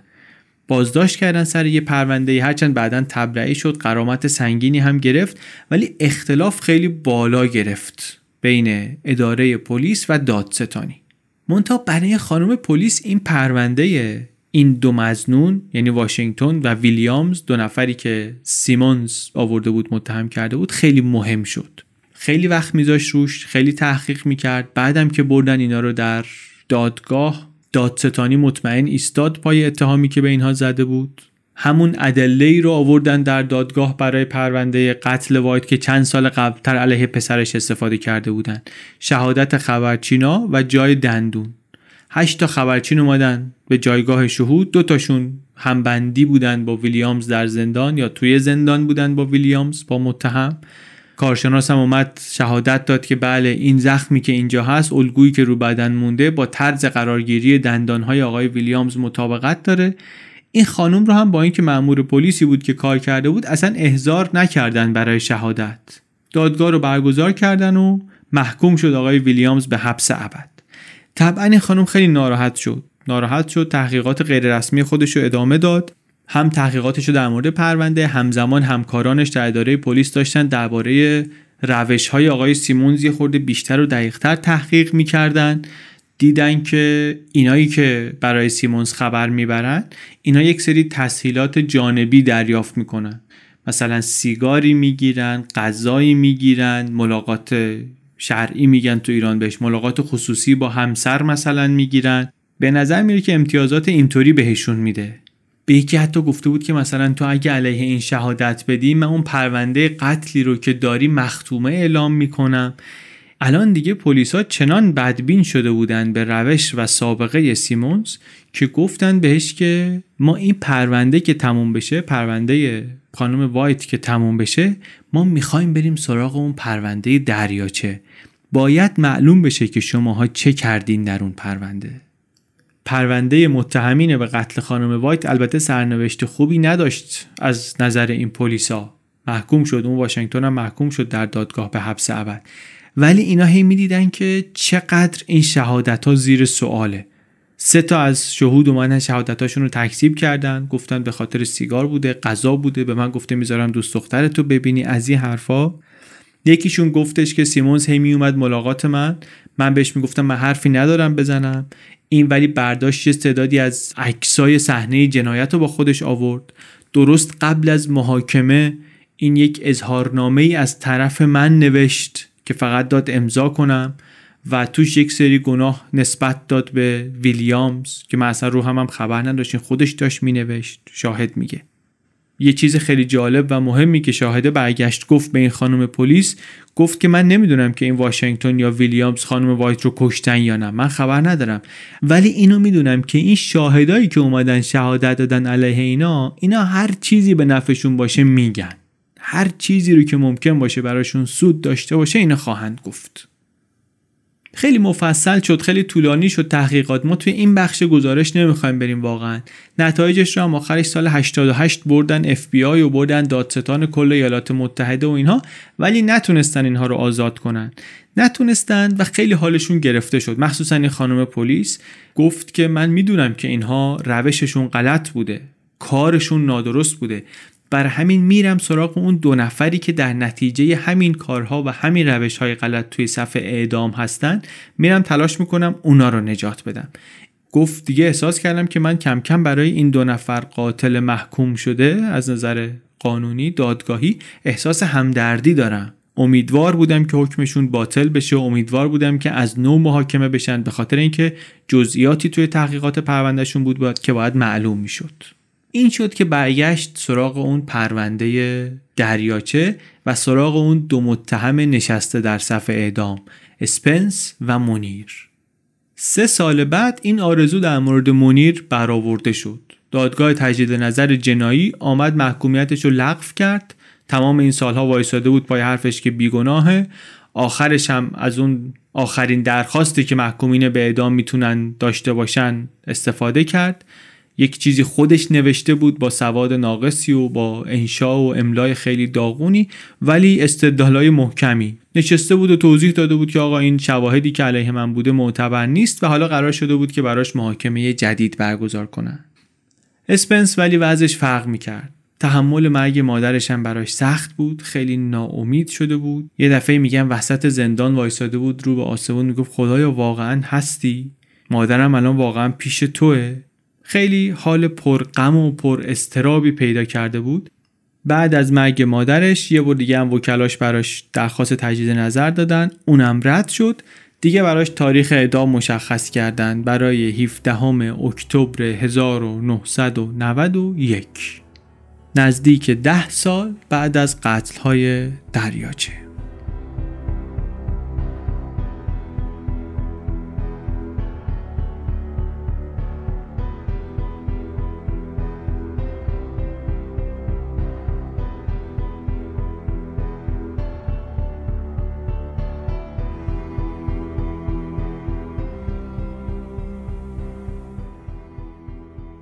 سال نود و یک در تگزاس بیشتر از ایالت‌های دیگه اعدام اجرا شد. مجازات اعدام شانزده سال قبلش دوباره برگشته بود در آمریکا، دوباره برقرار شده بود. اولین اعدام رو هم در دوره جدید در همین تگزاس کرده بودن. کلن سهم تگزاس از اعدام زیاد بود. دلایل مختلفی هم داشت. میگفتن جامعه پایبند قانون سنتیه، میگفتن که قاضیا رو میارن از بین آدمای سختگیر انتخاب میکنن، سختگیر در مقابل جرم و جنایت. وکلایی که میذارن وکلای بی تجربهن با دستمزد پایین. ولی شاید از همه اینا مهمتر این بود که تگزاس برخلاف خیلی از ایالتهای دیگه این قانون رو نداشت که به زندانی محکوم به اعدام یه نماینده قانونی بده برای درخواست قرار احضار زندانی. این کاری که در ایالتهای دیگه می شده، جزئیاتش حالا خیلی مهم نیست، ما هم درست متوجه نشدیم چیه. مهم اینه که یک فرصت دیگری داده می شده به زندانیا. در تگزاس ولی برعکس، حتی میگن خیلی عادی بود، خیلی معمول بود برای قاضیا که حتی قبل اینکه زندانی درخواست تجدید نظر بده اینا تاریخ اعدام رو هم مشخص کنن. اون وقت آمار اعدام که بالا بود، از این ور یک سری مؤسسه غیر انتفاعی هم درست میشد که می آمدن خدمات حقوقی رایگان میدادن به زندانیان محکوم به اعدام. کارشون هم سخت بود واقعا، چون خیلی وقت خودشون هم میدونستن که موکلشون گناهکاره، ولی باید می آمدن دادگاه رو قانع می کردن که ایشون مثلا محاکمش ناعادلانه بوده، بیاین دوباره محاکمش کنین، یا اینکه بیاین بهش حبس ابد بدین. دوباره باید می رفتن قور می کردن تو پرونده ها، همه مدارک رو می جوریدن بالا پایین ببینن دادستانی یه مدرکی رو مثلا جا داده باشه، یه زندانی بیماری روانی داشته باشه، در گذشته چه اتفاقی افتاده، در کودکی این چه گذشته. اینا آخرین لحظات قبل از اعدام شاید بتونن یه نفری رو مثلا نجات بدن. کار طاقت فرسایی بود، کار سنگینی بود. بیشتر وکلای جوون و آرمانگرا جذب این کار می شدن. دو تا از همینا آدمایی بودن که پرونده دیوید اسپنس چهل و پنج روز مونده به تاریخی که قرار بود اعدام بشه آمد زیر دستشون. اینا هم دیدن وقت کمه، طبق معمول شیرجه زدن سری تو کار. دیوانوار هزاران صفحه مدرک و متن رو خوندن، از محاکمه ها، از پرونده های متعددی که دفتر دادستانی داشت. هرچی بیشتر خوندن پریشون تر شدن. نوع شواهدی که علیه موکلشون وجود داشت، یعنی شهادت زندانی و از اون ور جای دندون، اینا معروف بودن بین آدمای اهل قانون که شواهد غیر قابل اعتمادی هستند. ضمن این که مدارک دیگری هم بود که تحویل وکلا نداده بودند، از جمله ده ها گزارش پلیس که به نظر می رسید که مغایر ممکنه باشن با این نظریه آدمکش اجیر کردن. یکی از مظنونهای اولیه پلیس رو چند نفر گزارش داده بودن که اون شب تو پارک دیدن. مثلا شاهدایی هم بعداً گفته بودن که دیدن این بابا لاف کشتن این سه نفر رو هم زده. گزارش‌های دیگری بود که ادعا می‌کرد مقتولین شدیداً معتاد بودن. یک شاهدی گفته بود اون شب دوستش رفته بوده پارک از کنت سه هزار دلار بابت مواد مخدر بگیره، سه هزار دلاری که بدهکار بوده. حتی یه سری گزارش بود از حرفای متناقضی که پدر کنت زده بود. کنت یکی از همین نوجوانای کشته شده، اون پسره که کشته شده، برده بودن همون موقع جلوی دروسنج هم نشونده بودنش، چیزی نشون نداده بود، ولی یه سری حرفای متناقضی درباره اینکه اون شب کجا بودی و چه کردی و اینا زده بود. این چیزا چیزایی بود که گزارشاش زیاد توی پرونده الان نبود. اینجا ما نمیخوایم تو دل این جزئیات بریم. الان حرف اینه که مدارک زیادی پیدا کرده بودن که انگشت اتهام رو حداقل به سمت دیگران هم میگرفت، ولی مدارک علیه موکل اینا کمتر از بقیه بود. در واقع اون شب هفده نفر در پارک با پلیس حرف زده بودن. هیچ کدوم از این هفده نفر هیچ اشاره‌ای به اسپنس یا برادران ملندز یا هیچ کسی شبیه اینا نکرده بود. دیگه داشت واسه اینا روشن میشد که این پرونده اصلا با همه پرونده های دیگری که اینا باهاش سر کار دارن فرق میکنه. این بابا اصلا گناهکار به نظر میرسه نیست. بقیه اینا گناهکار بودن، میخواستن اعدام نشه، این اصلا به نظر میرسه بیگناهه. با این دید زدن به جاده. زدن به جاده، رفتن رد همه خبرچینایی که توی زندان رو بگیرن. ولی حواسمون هست دیگه، اسپنس دو بار تا اینجا به اتهام قتل محکوم شده به اعدام، فرصتی دیگه نمونده و از همین فرصت اندک مونده هم اینا یک ماهشو گذاشتن فقط این مدارک رو بخونن تا به همین دیدی که امروز دارن برسن. خلاصه روز شانزده اکتبر شانزده ساعت مونده به زمانی که مقرر شده بود برای اعدام، اینا آمدن توی هر کدوم از این دادگاه‌ها یک سند صد و شصت و چهار صفحه‌ای پر کردن و گفتن که ما توی این شش هفته‌ای که تحقیق کردیم نشانه‌های قانع کننده‌ای دال بر سوء رفتار عجیب مأمورین ایالتی پیدا کردیم. گفتن که آره دادستان‌ها اینجا یک کارزاری از خود و نیرنگ داشتن، مدارک پنهان کردن و چی و چی و چی. درخواست ما اینه که اجرای حکم اعدام ایشون متوقف بشه. قضات دادگاه هم اومدن دیدن، اعدام رو دو ماه عقب انداختن، گفتن فرصت میدیم مقامات ایالتی بیان جواب بدن. دادستانی ولی زیر بار نرفت، گفت نه تحقیقات درست بوده، کامل بوده، همینی که هست. دوباره وکلا زدن به جاده، صاف این دفعه رفتن سر وقت اون زندانیایی که شهادت داده بودن. یکیشون مثلا آدمی بود که شهادت داده بود، گفته بود که اسپنس به من اعتراف کرده درباره قتل این سه نفر. الان ولی به اینا گفتش که نه این اونجوری به من نگفت، خودش واقعا چیزی نگفت.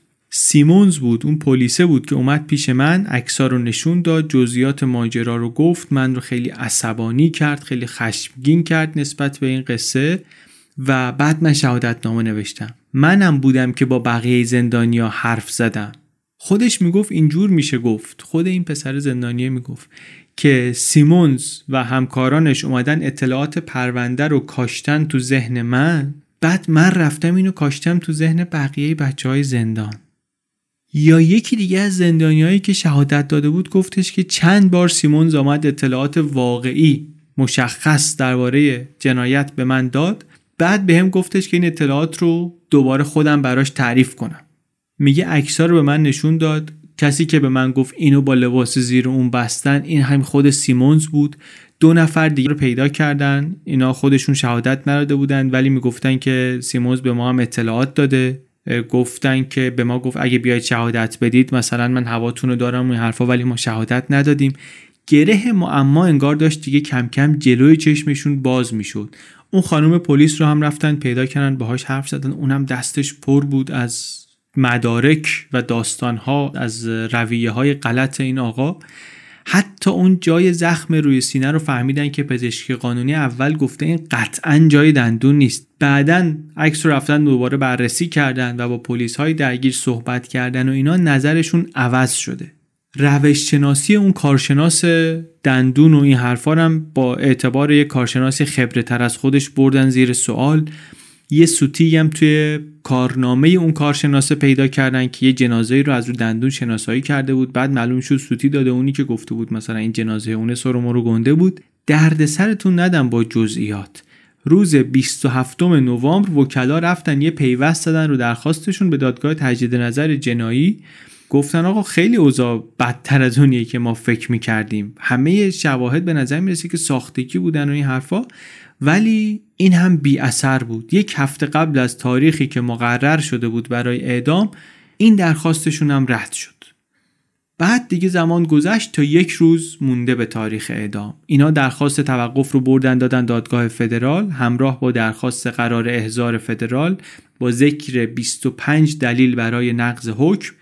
دادگاه منطقه‌ای فدرال هر دو درخواستشون رو قبول کرد. دوباره نبرد اینها برای نجات دادن زندگی اسپنس آغاز شد. چه روند سخت و طولانی و طاقت فرسایی واقعا و چه تلاش مستمر و سنگینی، اونم برای آدمی که حالا درسته که به این باور رسیدن که قاتل نبوده ولی آدم بابی هم نبوده دیگه، آدم نابابی، آدم خشنی بود، سابقه داشت، دوست دختر سابقش به پلیس گفته بود که این کتک هم میزد. اواخر دادگاه اولش حتی شهادت‌هایی داده بودن که تجاوز خشن کرده بوده. اون پرونده دیگر رو هم که داشت که میدونیم. اما خب حالا یک جنبه ملایم انسانی هم داشت. شعر میگفت در زندان، نامه مینوشت، نامه‌های خیلی صمیمانه‌ای مینوشت برای اون خانم پلیس، برای گیلبرت ملندز، برای همین وکیلی که دنبال کارش بود، هدیه میفرستاد. ولی منظور چیز دیگریه. ما جزئیات رو اومدیم حذف کردیم ولی من سعی کردم از روی هیچ مرحله‌ای نپرم که یادمون بمونه چقدر هی تلاش کردن و موفق نشدن و تلاش کردن و موفق نشدن و تلاش کردن. کار زیاد بود، سنگین بود، استرسی بود. تازه اسپنس هم که تنها موکل اینا نیست که، اینا مسئولیت درخواست تجدید نظر چند تا زندانی محکوم به اعدام دیگر رو هم دارن. اما از اسپنس خیلی مطمئن بودن، برای همین زود به زود میرفتن باهاش صحبت میکردن. محاکمش میگن به وضوح ناعادلانه بود، مکرر توی پروندهش قانون نقض شده بود. یک سوال ولی بود که ول نمیکرد آدمو. همین الانش هم واقعا آدم گزارش رو میخونه، این سوال سوال هنوز که هنوز سوال معتبریه. این همه آدم آمدن گفتن که اسپنس به ما گفت که اینا رو کشته. خیلی بعیده که همشون دروغ گفته باشن دیگه. چرا این چرا رفته به اینا این حرفو زده اگه واقعا این کارو نکرده؟ زن سابق اسپنس یک توضیحاتی داره. نویسنده میگه به نظر جواب معقولیه، به نظر منم جواب معقولیه. میگه که آره این اسپنس آدم کاملی نبود، آدم خیلی باهوشی نبود، ولی با اونایی که دوستشون داشت آدم مهربونی بود. خودش میگه من ازش جدا شدم به خاطر اینکه همش الکل و همش علف و اینا، ولی سر این قضیه این دوچار غرور و گرفتار نفهمی خودش شد. این آمد به دروغ در مورد قتل این نوجوانا لاف زد که بتونه تو زندان واسه خودش یک جایگاهی دست و پا کنه. فکر میکرد اینطوری میتونه سر اون سیمونز رو شیره بماله، مثلا اینطوری حق تلفن بگیره، زنگ بزنه به دوست دخترش. میخواست از اون چیزی که هست بیشتر و بزرگتر باشه. میگه یه دفعه بهش گفتم که شنیدم میری به این اون میگی این قتلا رو تو کرد، تو میگی آره واقعا میگی این حرفا رو؟ گفت آره. گفتم اینا رو میری میگی که ازت حساب ببرن؟ گفت آره. میگه این بدبخت اصلا فکرش رو هم نمیکرد که سررشته کار اینطوری از دستش خارج بشه، فکر میکرد خودش داره کنترل میکنه این بازی رو. این شخصیت قمپوز درکن و چاخانش رو بعضی از وکلای قبلیش هم دیده بودن. میگفتن که این میخواست آدم گردن کلفتی به نظر بیاد. فکر کرده بود که بالاخره یه تحقیق درست درمونی میکنن، معلوم میشه که این این کارو نکرده دیگه. اولین زندانی نیست که اعتراف دروغ کرده که. فکر کرده آقا محکومم نمیتونن بکنن وقتی هیچی نیست. من اینطوری مثلا یک شهرتی بر خودم به هم میزنم و اینا. من که نکردم این کارو که. فکر نمیکرد دیگه که این حرفا رو بزنه. بعد اون جای دندون و اون ردیف خبرچینا و اینا یهو یه همچین داستانی از توش در بیاد. بگذاریم این بکش واکش اینا با سیستم قضایی همینطور ادامه داشت. هی درخواست میدادن، هی رد میشد، شهادت جمع میکردن. بعد رفتن سراغ اون چیزی که قدرتمندترین عنصر پرونده ایالت بود به نظرشون، یعنی شهادت برادران ملندز. جفت اینا خصوصی گفته بودن که ما دروغ گفتیم در اظهاراتمون، در شهادتمون، ولی رسمی نمی آمدن چیزی بگن و الان هم قرار بود که بیان در محاکمه منیر اونجا شهادت بدن. شب محاکمه منیر تونی و گیلبرت ملندز رو آوردن، همدیگر رو دیدن. بعد از ده سال این دو برادر همدیگر رو برای اولین بار دیدن. همدیگر رو دیدن و با هم حرف زدن و بعد گفتن که ما علیه منیر شهادت نمیدیم. گفتن شهادت نمیدیم و خیلی هم نقطه کلیدی شد در پرونده، به خاطر اینکه دو هفته بعد حکمی آمد که شهر رو تکون داد. منیر تبرئه شد، اصلا اصلا ورق برگشت. سیمونز اون پلیسی که حالا دیگه جنجالی شده بود اسمش، مات و مبهوت مونده بود، باورش نمیشد چه اتفاقی افتاده. آقای فیزل که سالها پیش با محکوم کردن این بابا شهرتی به هم زده بود، الان کارگاه خصوصی بود، اونم بیزنس خودش رو داشت، اونم مونده بود در اینکه چه اتفاقی افتاده. بعد از این وکلای اسپنس هم رفتن سراغشون. این دوتا رسما شهادتشون درباره اسپنس رو هم پس گرفتن. گفت اون تونی ملندز که من اصلا جریان قتلا رو از زندانیای دیگه و رسانه ها و اینا شنیدم و جزئیاتش هم بعدن از صحبت‌های سیمونز درآوردم.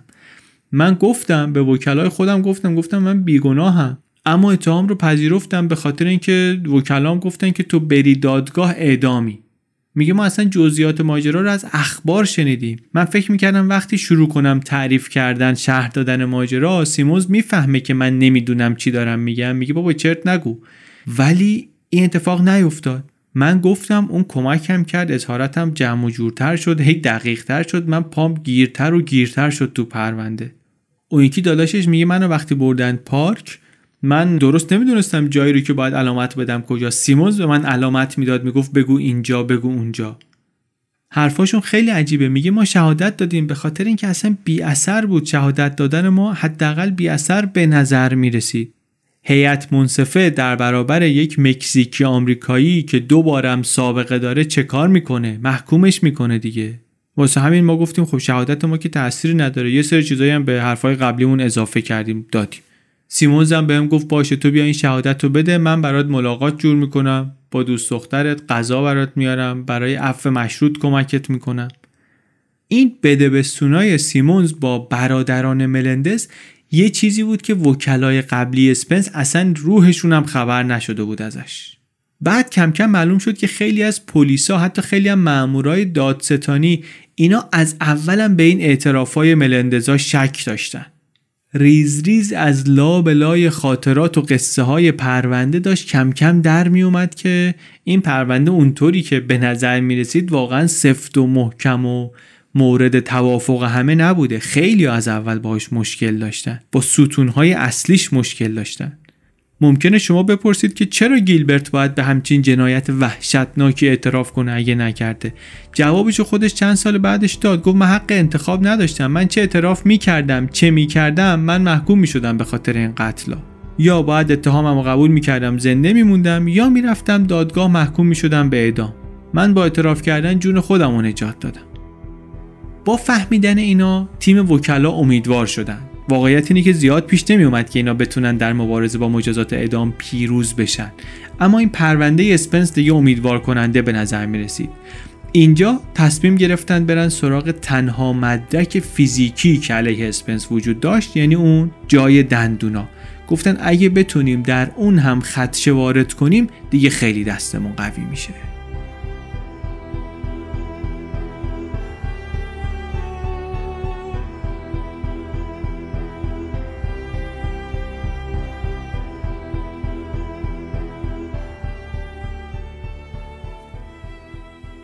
دندون پزشکی جنایی یک چیزی بود که از سال پنجاه و چهار این رو دادگاه‌ها در آمریکا میپذیرفتن.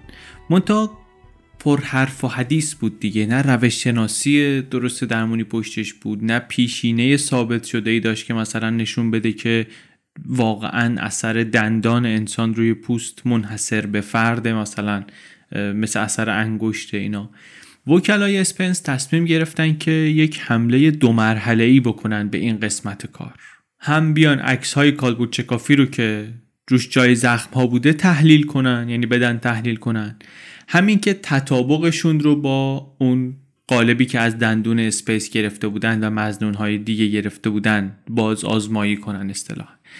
پنج تا متخصص انتخاب کردن از سرتاسر سر آمریکا، این کار رو رفتن انجام دادن، قالبای دندونا رو فرستادند، عکسای سیزده در هجده از کالبدچه کافی رو فرستادن براشون.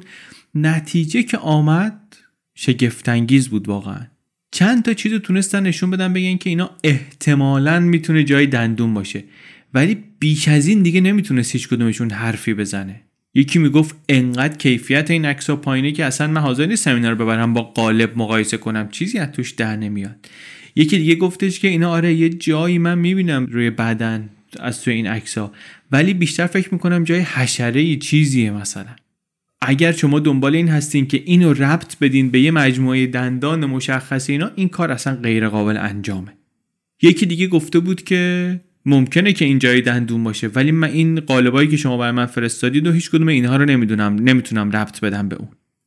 دو تا دیگه شون گفته بودن که نه به نظر ما اینا جای دندونه، اینو هم میتونیم مطابقت بدیم باهاش، ولی اون قالبی که مطابقت داده بودن اصلا مال اسپنس نبود، مال یک خانم خاندار بود از یه جای دیگه، جزء نمونه‌های رندومی بود که اینا برای اونها فرستاده بودن. جواب یعنی جواب خیلی خوبی بود برای کسی که میخواد رفع اتهام کنه از اسپنس، منتها خیلی دیر رسید. انقدر دیر رسید که اینا دیگه مجبور شده بودن همون مدارکی رو که جمع کرده بودن بفرستن و درخواستشون رو بر اساس همون رد شواهد ببندن. درخواستی که حالا رد هم شد. قاضی گفت که من قانع نشدم که این اطلاعاتی که شما جمع کردید سرنوشت ساز هستن. یعنی نتیجه هجده ماه کار سنگین و فرساینده اینها با سه تا پاراگراف خشک و خالی هوا شد. بعد اینا دوباره رفتن اعتراض، بعد اوضاع خورده خراب شد به خاطر اینکه کنگره اومد بودجه این مؤسسه اینا رو حذف کرد. اسپنس عملاً بی وکیل شد. البته وکیله بعد از یه مدتی بیکاری دوباره یه جایی که مشغول کار شد شروع کرد دو ساعت‌های آزادش مجانی وکالت اسپنس رو ادامه دادن، ولی فایده نداشت. دوباره اعتراضش رد شد، دوباره یه دادگاه دیگه. این بار قاضی گفتش که بله شما راست میگین، ادعاتون در مورد اینکه دادستان یه سری مدارک رو تحویل نداده نزد من ثابت شده است، اما من میگم اگر که هیئت منصفه این مدارک رو میدیدن هم نظرشون عوض نمیشد. درباره خبرچینای زندانم من میپذیرم که ممکنه بعضیاشون دروغ گفته باشن، ولی این هم به نظر من نتیجه دادگاه رو عوض نمیکرد. این موقع دیگه وقتی بود که اسپنس دست از امیدواری کشیده بود. دیگه میگفت که من قبل از اینکه حقیقت روشن بشه خواهم مرد. میرم خونه، میرم خونه مامانم رو میبینم. حال اینطوری پیدا کرده بود.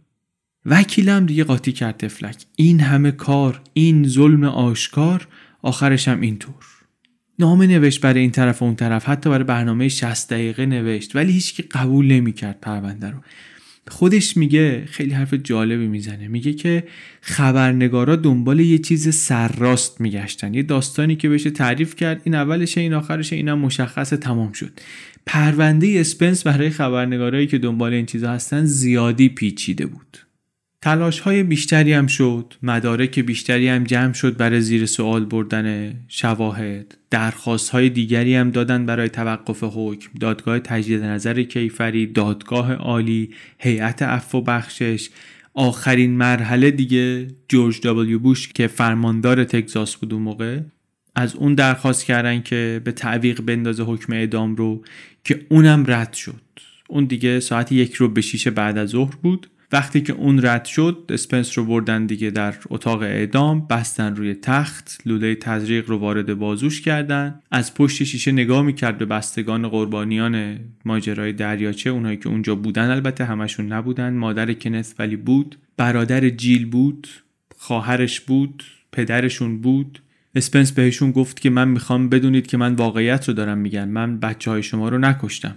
ای کاش شما میتونستید خشم رو دور کنید از دلهاتون و حقیقت رو ببینید و از نفرت رها بشین.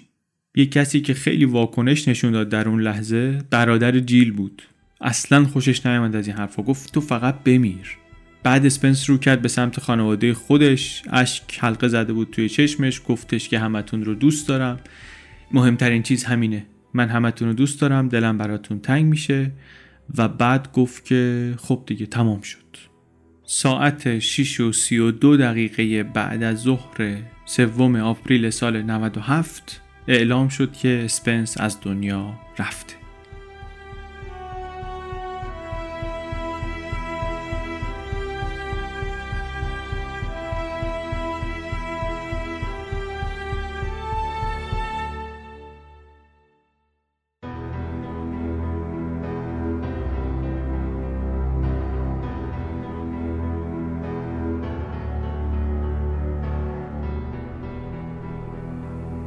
داستان ما واقعیتش اینه که همینجا میتونست تموم شه.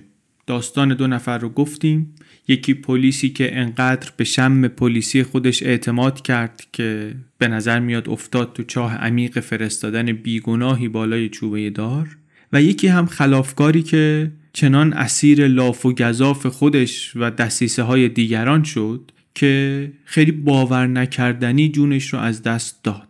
سرنوشت جفتشون هم معلوم شد دیگه. سرنوشتشون تا اونجایی که برای ما مهم بود معلوم شد. ولی ما اپیزود رو اینجا تمام نمی کنیم، چون که هنوز قصه داریم، هنوز حرف داریم و هنوز چیز میخوایم در بیاریم، از این تو یاد بگیریم. بر همین ادامهش میدیم. نه تنها ادامه میدیم، بلکه اینجا اصلا میخوایم یک شخصیت جدید معرفی کنیم. یه آدم جدید میخوایم اضافه کنیم به قصه. آقایی به نام فردریک دنن. این خبرنگار بود، نویسنده خوبی بود، یک کتاب ناداستان پرفروش داشت درباره صنعت موسیقی. بعدن هم رفته بود تحریریه مجله‌های ونیتی فر و نیویورکر و اینا، خودش هم اهل نیویورک بود. دستی هم در هنر داشت، پیانو میزد، خوب میزد، هیکل ریزه میزه، مزاج تند و تیز. معروف بود به این که میتونه از سوژه‌های سرسخت مصاحبه بگیره. حالا میخواد طرفش رئیس پلیس باشه، میخواد سرکرده مواد فروشا باشه. اسم و رسمی به هم زده بود این آقا در گزارش نویسی تحقیقاتی برای خودش. سالها رفته بود توی دنیای مافیاها و باندهای چاینا تاون و اینا، آدم صاحب سبکی شده بود. بهار سال نود و هفت که آخرای قصه اسپنس بود، گفتیم اسپنس سوم آپریل نود و هفت اعدام شد دیگه. بهار نود و هفت ایشون تازه برگشته بود نیویورک، آقای فردریک. یک ماه رفته بود هنگ کنگ، مقاله‌ای درباره جرائم سازمان یافته اونجا برای مجله آماده کرده بود.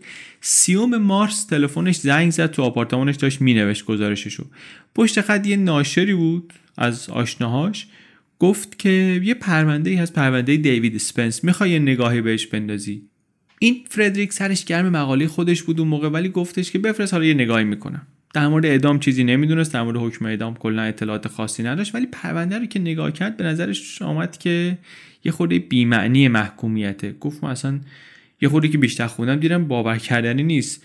وکلایی که اسپنس الان داشت برای اینکه سوء رفتار دادستانی رو ثابت کنن ادله محکمتری داشتن.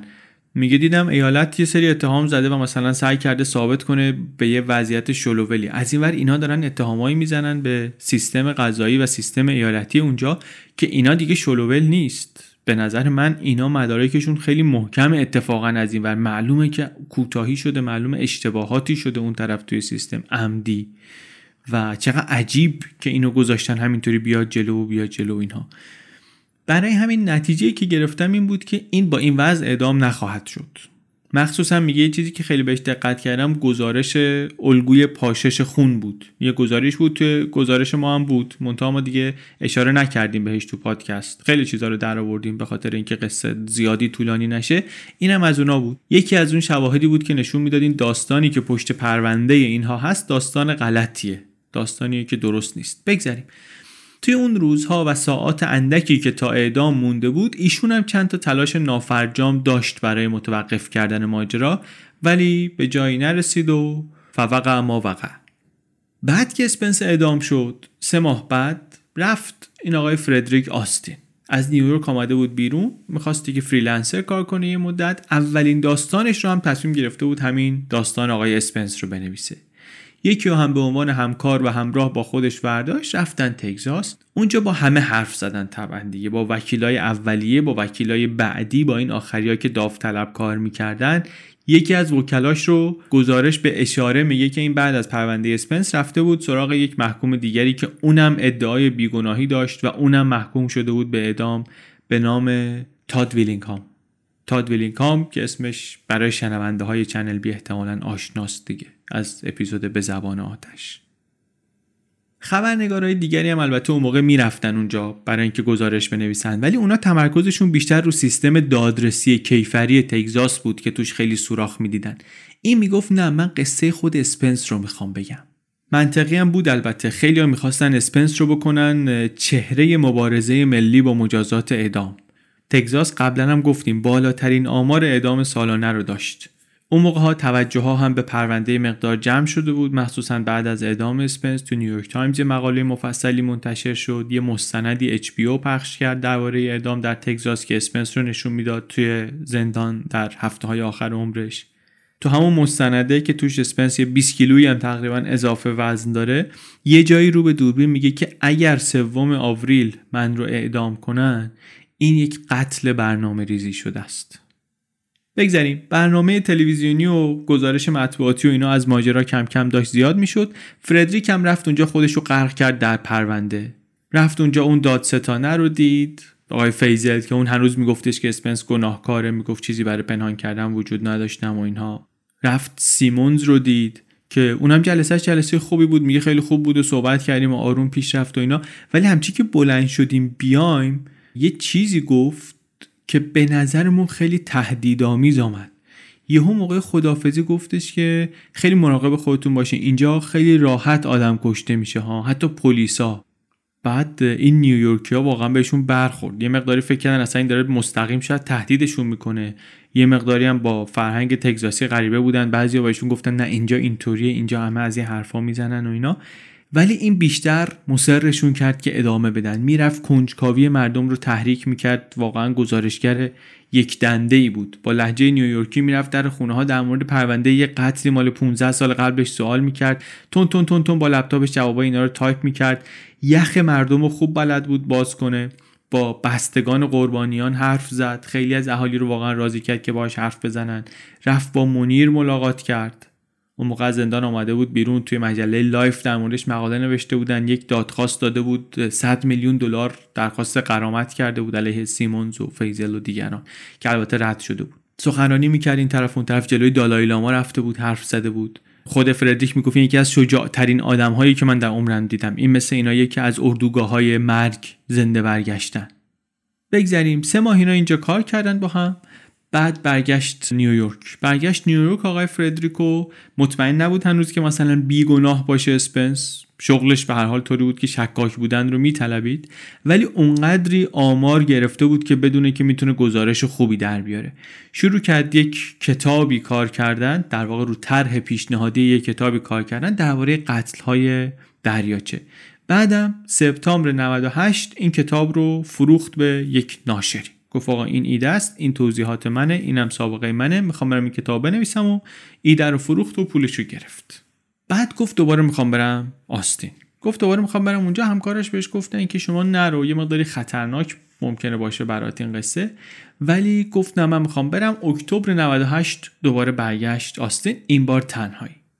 همون ماه گیلبرت ملندز در زندان بر اثر عوارض ناشی از ویروس اچ آی وی از دنیا رفت. این که از دنیا رفت، این عزمش جزمتر هم شد. اونم یکی از متهمینی بود که به نظر می رسید که واقعا بیپایه کشیدنش این وسط دیگه. مشغول کار شد و نظریه‌ای هم که روش کار میکرد، نظریه‌ای بود که آخرین وکلای اسپنس داشتن. میگفتن که این قتل‌ها سر اختلافات مربوط به مواد مخدر اتفاق افتادن.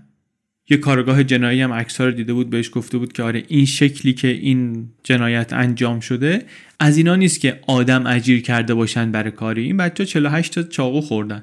این از اون اتفاقاییه که بر اثر یک جنون لحظه‌ای اتفاق افتاده. یه کسی که فردریک خیلی امیدوار بود که بتونه کمکش کنه ماجرا رو بهتر بفهمه، بابای کنت بود. دلیل اصلیش هم این بود که این یه خورده حرفای زد و نقیض اون شب زده بود، ممکن بود که چیزی بدونه که بقیه مثلا نمیدونن.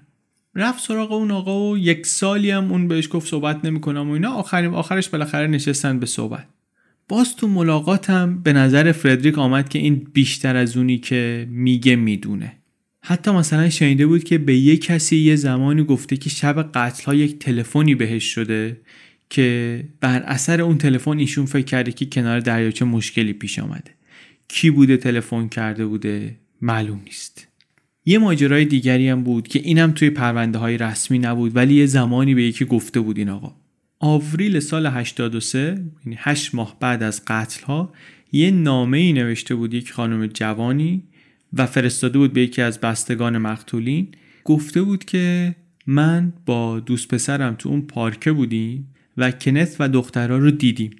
بعد یکم دیرتر همون روز ما دوباره کنت رو دیدیم که فلانجا رو فلان نیمکت نشسته بود، کنارش هم آقای رابرت فروه نشسته بود.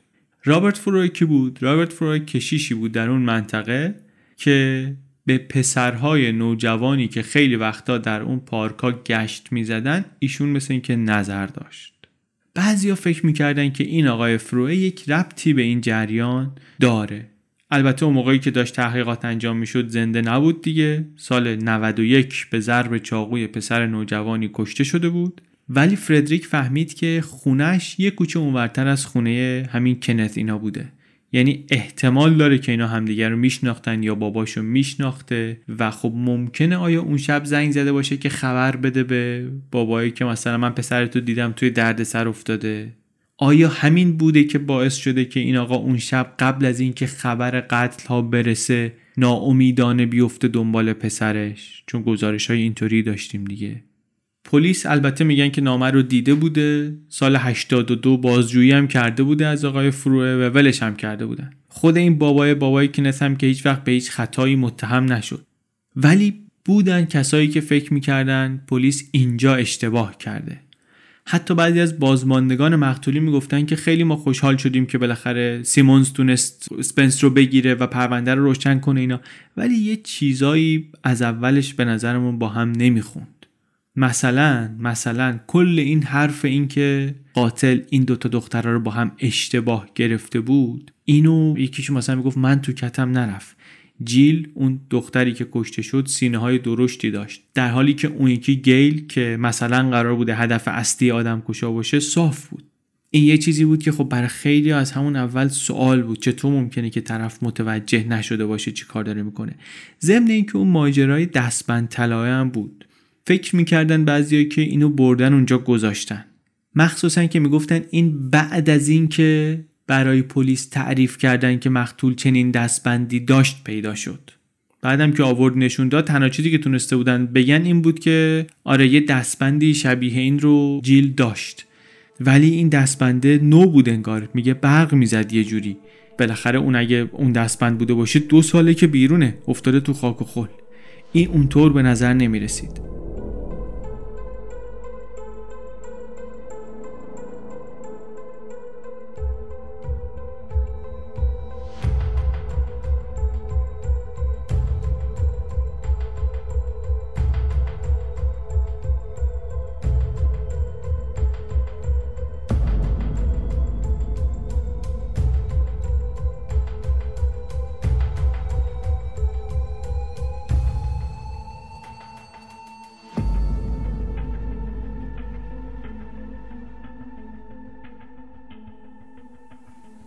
کم کم کم کم آقای فردریک رسید به جایی که احساس کرد انقدر مدرک داره که دیگه باورش بشه که تمام این پرونده علیه اسپنس و مونیر و برادران ملندز و اینا همش ساختگی بوده.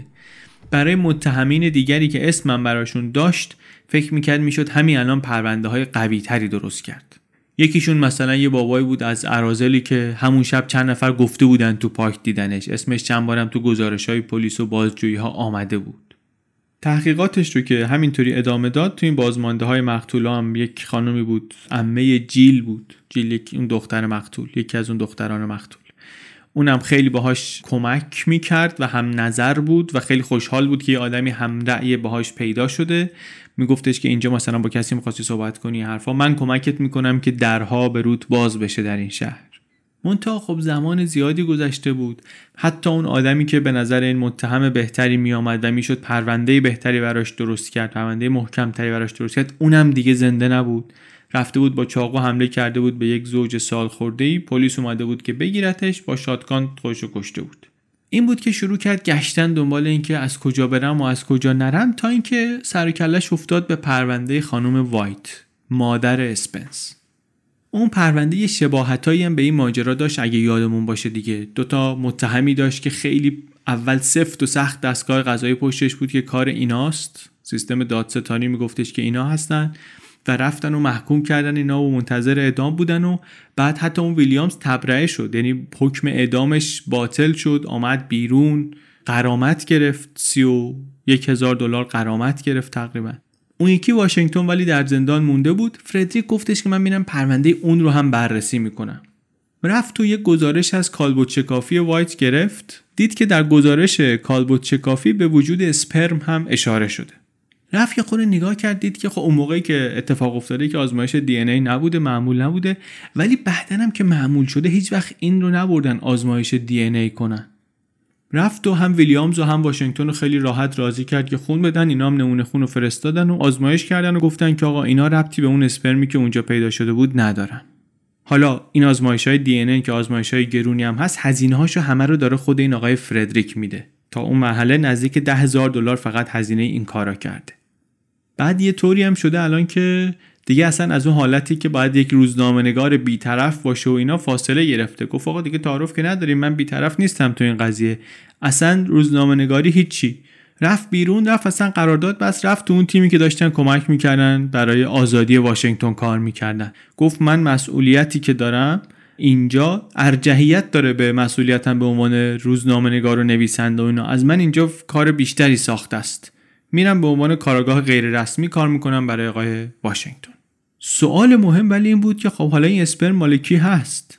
رفتن دوباره مدارک رو در آوردن، جوریدن، رسیدن به اسم یک مظنونی، یه مظنونی که اونم دیدن بله مرده و چطوری به خودش گلوله شلیک کرده از دنیا رفته، ولی اون آزمایشگاهی که کالبدشکافیش رو انجام داده یه خورده از خونش رو نگه داشتن. خیلی خوب، این در بزن، اون در بزن، اون نمونه رو بگیر، اینم بفرست، آزمایش برگشت، بله آقا خودشه، این با اون اسپرم مطابقت داره. یه آزمایش هم داد رو اون خونی که گفتیم رو ژاکت اون واشنگتن بود که اول اصلا به این بهانه گرفتنش. یه آزمایش هم رو اون انجام دادن، یعنی اون خون اصلا متعلق به خانم وایت نیست. دیگه این مدارک که یکی بعد از دیگری جمع شد، اون آقای واشنگتن رو قاضی آزاد کرد. بخشش کامل هم دادن بهش. پونزده سال معلوم شد بیخود تو زندان مونده. آزاد شدن واشنگتن بمب خبری شد در سرتاسر آمریکا. طبیعتاً البته آقای فیزل اینطوری نمیدید قضیه رو. اون دادستانه میگفت نه، آزمایش دی ان ای چیزی رو عوض نمیکنه. میگفت ما شواهد معتبری داریم که نشون میده که ویلیامز گاز گرفته وایت رو. سیمونز هم همینطور گفت اون چیزی که آزمایش دی ان ای نشون میده میگه که این دوتا نبودن که تجاوز کردن به اون خانم، اما نمیگه که اینا در صحنه جنایت نبودن. که سیمونز الان رفته بود باست داشت واسه همون فیزل هم کار میکرد به عنوان کارآگاه خصوصی. منتها دیگه کسی این حرفا رو از اینها نمیخرید و نکته این بود الان که این اشتباه گندش در آمده بود، دیگه عجیب نبود، دور از ذهن نبود این که آقا شاید در پرونده قتل‌های دریاچه هم اشتباه بزرگی اتفاق افتاده. دیگه اون رو هم میشد باور کرد، مخصوصا که فردریک فهمید که هیچ چیزی رو از اون پرونده دریاچه رو هیچ جا آزمایش دی ان ای نکردن. گفت خیلی خوب، پرونده واشنگتن که به سرانجام رسید اومد این طرف، باز با همون وکلای بیمزدی که واشنگتن داشت گفت حالا بریم اینجا رو پرونده دریاچه کار کنیم. تلاشمون هم باید روی این باشه که این تونی ملندز رو که آخرین نفر از بین این چهار نفر محکومه، این رو ثابت کنیم که بیگناهه. شروع کردن به کار و اولین قدم هم این بود که با رضایت خانواده، با درخواست خانواده، اجازه خانواده مقتولین، وسایل شخصی اینا رو بتونن بگیرن. چند تا تیکه لباس بود، باندای خونی بود، چند تا تار مو بود، دو تا قوطی آبجو بود، یه سری چیزایی بود، اومدن گرفتن. و بعد اون خانومی که گفتیم عمه جیل بود داشت بهش کمک میکرد و اینا، کم کم احساس کرد که دیگه الان نوزده سال بعد از قتل ها، پانزده سال بعد از کشته شدن خانم وایت مادر اسپنس، الان که دیگه واشنگتن آزاد شده، شاید وقتشه که دیگه بیایم با بقیه خانواده های مقتولین هم مطلب رو علنی روشن کنیم. بگیم که آقا شک و شبهه بسیار بسیار بزرگ هست پشت این داستانی که به شما فروختن، پشت این چیزی که تو مغز شما کردن. جمع کردن همه رو توی یکی از خونه ها. آدمای زیاد، بعضیشون اصلا جدا شده بودن دیگه، توی یه خانواده نبودن. سالها میگذشت، میگیم نوزده سال از جنایت میگذشت. همه رو جمع کردن سال دو هزار و یک و فردریک آمد تحقیقات خودش رو توضیح داد، احتمال بیگناهی اسپنس رو، ماجرای مونیر رو تعریف کرد براشون، روش‌های سیمونز رو گفت، خبرچینا رو گفت، اعتراف‌های ملندزها رو گفت، ماجرای پرونده خانم وایت رو و اشتباهاتی که اونجا شده بود رو تعریف کرد، دست داشتن اون هارپر رو، اون مظنون دیگر، همه اینها رو گفت. بیشتر از سه ساعت حرف زد و اینا رو که گفت خانواده ها هم خیلی تحت تاثیر قرار گرفتن، مخصوصا که بهشون گفت که این چیزایی رو که پیدا کردم میخوام در یک کتابی منتشر کنم که تا یک سال دیگه میاد بیرون. حتی برادر جیل هم تحت تاثیر قرار گرفت. اون آدمی که گفتیم نفرتش رو از اسپنس در لحظه اعدام چطوری ابراز کرده بود، اونم وقتی یه تیکه‌ای از قصه رو براش تعریف کرد، مثلا بهش گفت اون کسی که اون کتاب رو نوشته بود که جایزه برد و توی اون کتاب مثلا آقای سیمونز رو خیلی بالا برده بود و گفته بود معما رو حل کرد و اینا، نویسنده اون کتاب بعد از محاکمه دوم اسپنس رفته وانت گیلبرت ملندز رو خریده خریده کشیده با خودش برده تا خونه سیمونز، بعد اونجا نگهش داشتن تا دو سال بعد اونجا فروختن به یه اوراقچی. اینو که شنید برادر دیگه خیلی تعجب کرد. بابا این مدرک یکی از مهمترین مدارک جرم بوده. ماشینی که میگن باهاش جنازه ها رو از اینجا بردن اون طرف، چرا باید یه آدمی که یه نفعی در ماجرا داره اینو ورداره با خودش ببره و بعدش هم اینطوری اسقاطش کنه بره؟ بعدن هم که یه دادگاهی گفته بود بیارین، گفته بودن که این نیست، فرستادن مکزیک، اونجا از بین رفته. بعد از این همه سال این اعتمادی که خانواده های مقتولین و مثلا این برادر جیل داشتن به سیمونز داشت فرو میریخت.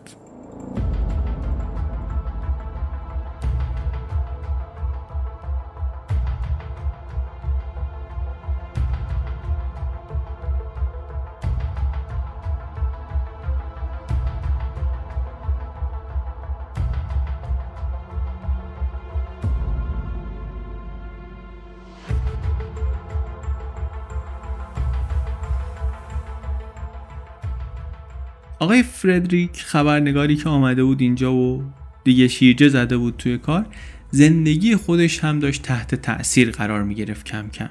نیویورکو که دیگه ول کرده بود، زندگی اونجا رها کرده بود، آمده بود اینجا. اون پیش پرداختی رو که برای پول کتاب گرفته بود خب تمام کرد.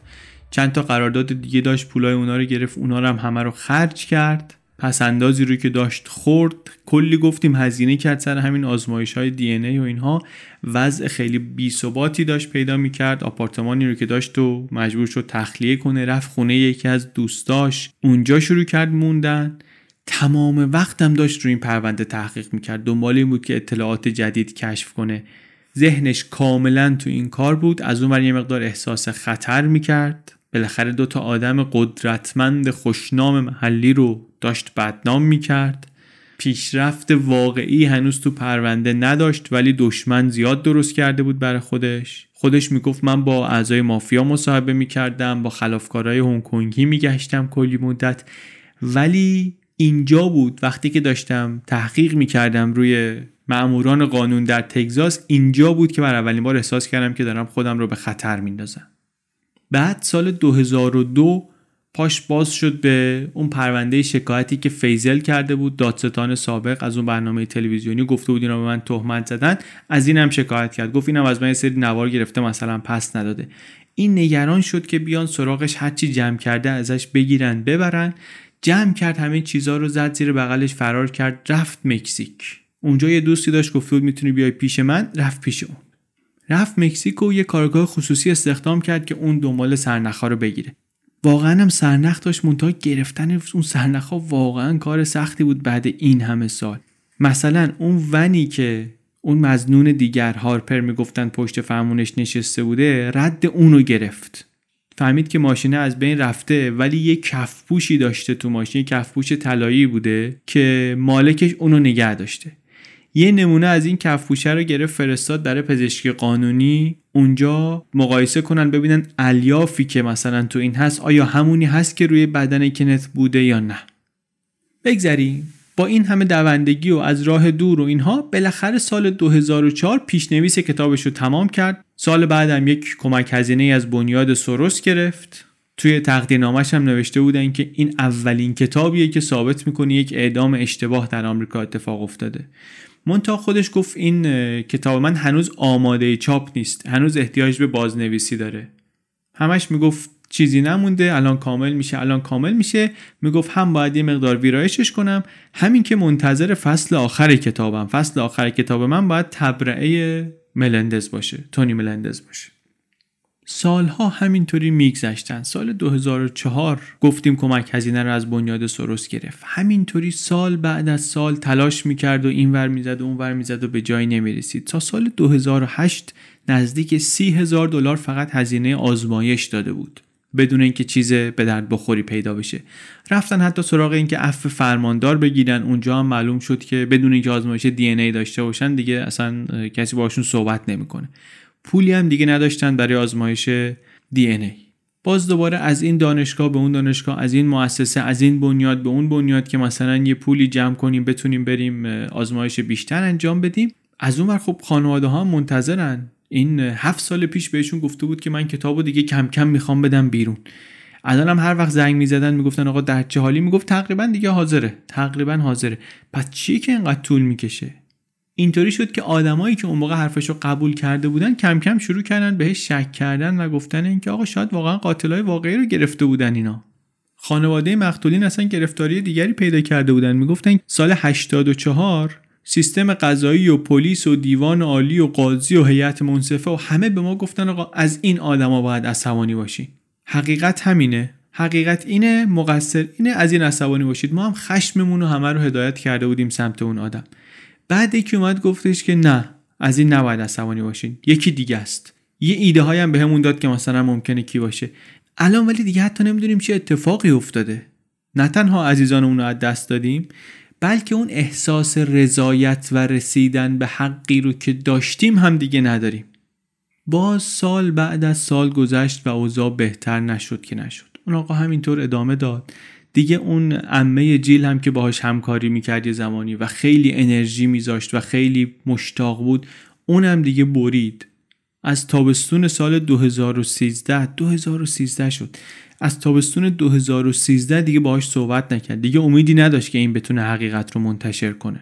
میگفت من میدونم خیلی وقت گذاشته رو این کار، ولی خب من به مردم امید دادم و نرسیده، چیزی که باید میرسیده نرسیده. مثلا یه مقداریش برمیگرده به ویژگی‌های شخصیتیش. آدمی بود وسواسی، آدمی بود که هیچ وقت راضی نمی‌شد، یعنی تا کاملا موضوع رو ثابت نکرده باشه، همه قصه رو نتونسته باشه کشف کنه، فکر نمی‌کرد کارش رو تمام کرده. میگن تو خبرنگارا یه ضرب المثلی هست، میگن که بعضی وقتا تویی که میری موضوع رو گیر میندازی، بعضی وقتا موضوع است که تو رو گیر میندازه. اینجا این موضوعه بود که بلعیده بود این آدمو. نویسنده میگه من بهار پارسال رفتم دیدمش، یعنی میشه همون سال دو هزار و سیزده. میگه رفتم دیدمش در مکزیک، هنوز هم اونجا زندگی میکنه، موزیک میزنه و به دانش آموزان روستایی کمک میکنه و اینها، هنوز داره با آزمایشگاه ها کلنجار میره، سعی میکنه بعضی از مدارک رو از اینا بگیره ببره بده به یه آزمایشگاه دیگه. آزمایشگاه میگه اینا رو بخوای از من بگیری سی و پنج هزار دلار باید بدی. از این حرفا. پونزده سال میگذره از روزی که قرارداد کتاب رو بسته. دیگه الان چه مردمی که میشناختنش و منتظر کارش بودن، چه روزنامه‌نگارا، سردبیرا، دوستای قدیمیش، اینا هیچ کدوم امیدی ندارن که روزی حاصل تحقیقات این رو چاپ شده ببینن. خودش ولی نویسنده میگه هنوز هیجان زده است. میگفتش که هیچ وقت به اندازه الان نزدیک نبودیم به آزاد کردن تونی، شانسمون خیلی زیاده. نویسنده میگه من بهش زنگ میزدم، صحبت میکردم، خیلی مفصل در مورد اسپنس حرف میزنه، در مورد اینکه من چقدر الان این آدمو خوب میشناسم، از همه آدمایی که تا حالا ندیدمشون بهتر میشناسم این رو. یه تحقیقی رو هم اشاره میکنه درباره این اثر جای دندان روی پرونده‌های جنایی، میگه اعتبارش خیلی خیلی آمد پایین. از سال دو هزار تا دو هزار و سیزده حداقل بیست و چهار نفر که بر اساس شناسایی جای دندون محکوم شده بودند به قتل یا تجاوز تبرئه شدند.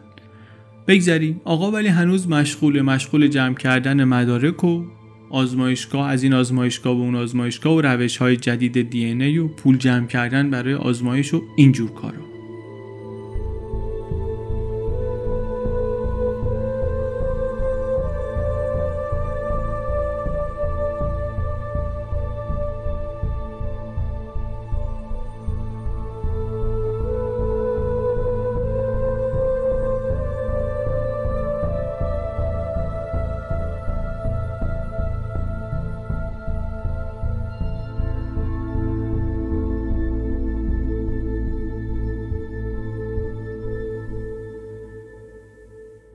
گزارش رو نویسنده ولی آخرش با همون تونی ملندز میبنده.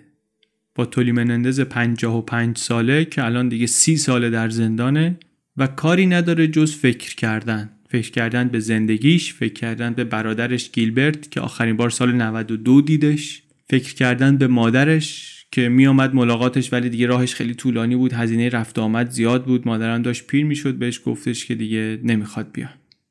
میگه نویسنده که بعد از این همه سال دیگه حتی درست یادش نیست که اون شب کجا بوده. میگه احتمالاً سر کار نقاشی ساختمون اینا بودم. من آدم خوبی نبودم، میگه میگه واقعا آدم خوبی نبودم ولی کسی رو نکشتم، کارهای بدی کردم، خیلی بیشتر از اون چیزی که حقم بوده، تو زندان موندم. میگه من هدف آسونی بودم. میگه من و این سه متهم دیگری که در این پرونده محکوم شدیم ما هدف‌های آسونی بودیم. آدم معصومی که نبودم، داداشم هم نبود، اسپنس هم آدمی بود که قبلا خلاف کرده بود، منیرم که اصلا اینجایی نبود. میگه منو دو هفته واسه بازجویی نگه داشته بودن، مدام بهم میگفتن راستشو بگو، تو این کارو کردی، ما میدونیم تو کردی، تو به خاطر این کار اعدام میشی، بذار کمکت کنیم پای چوبیدار نری، از این حرفا. وکلای خودم قانعم کردن که اعتراف کنم. میگه بهم میگفتن که تو بیگناهی، به خاطر همین توریت نمیشه. بهم گفتن که تو رو اگه محاکمه کنن اعدامت میکنن. حتی به مامانم، به دوست دخترم اینا گفتن که اگر منو وادار نکنن اعتراف کنم دستی دستی منو به کشتن دادن. اینا البته مادرش هم میگه، میگه که من به وکلاشون گفتم که بابا اینا این کارو نکردن، واسه چی اعتراف کنن؟ گفتن که نه، اگه قانعش نکنی اعتراف کنه پسرتو به کشتن دادی. میگه منم از ترس مرگ اعتراف کردم واقعا. میگه من اصلا اولین اظهاراتم رو از روی همون چیزایی نوشته بودم که تو روزنامه‌ها خوندم و همبندام گفته بودن و اینا. ما رو که برده بودن دریاچه، اونجا سر صحنه مثلا توضیح بدیم، میگه من نمیدونستم چی به چیه، کی به کی. این باید مثلا به کلش سیمونز اشاره میکرد، من میفهمیدم داره در مورد دختر موسیاهب حرف میزنه، پس باید بگم که قصه دختر موسیاهب مثلا اینه. بعدم میگه من بودم که قبل از اینکه منیر رو محاکمه کنن داداشم رو راضی کردم که شهادت نده. گفتم ما یه بار دروغ گفتیم، برای چی دوباره بگی؟ دروغ گفتن کمکی نمیکنه، بذار حقیقت رو بگیم. بر همین وقتی سیمونزو دیدم بهش گفتم رو کراس که تو که میدونی من این کارو نکردم، دیگه خسته شدم از دروغ گفتن، منو بندازین زندان. نمیگم، اعتراف نمیکنه. اما ده سال گذشت و ده سال دیگه هم گذشت و ده سال بعدش هم گذشت و همه درخواستای عفوش رد شدن. روز به روز ناامیدتر شد. به نظرم میومد که بقیه هم فراموشش کردن.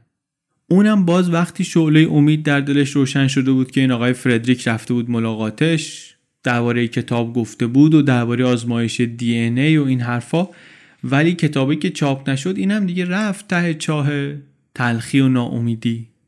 میگه میدونم که اینا وقت صرف کردن، میدونم هزینه دادن واسه این پرونده، همشم به من میگن که ما مطمئنیم تو بیگناهی، ما آزادت میکنیم اینا، ولی دیگه بعد از این همه دیگه من چه امیدی داشته باشم؟ نویسنده میگه من ژانویه رفتم دیدنش، دوباره یه نامه‌ای از فردریک گرفته بود، میگفتش که آزمایش‌های دی ان ای جدید در راه، اتفاق خوبی میفته. میگه دوباره انگار واقعا ته دلش امیدی پیدا شده بود این آدم. منتها واقعیت نویسنده میگه اینه که کار سختیه، به خاطر اینکه اعتراف کرده الان اثبات بیگناهیش سخته.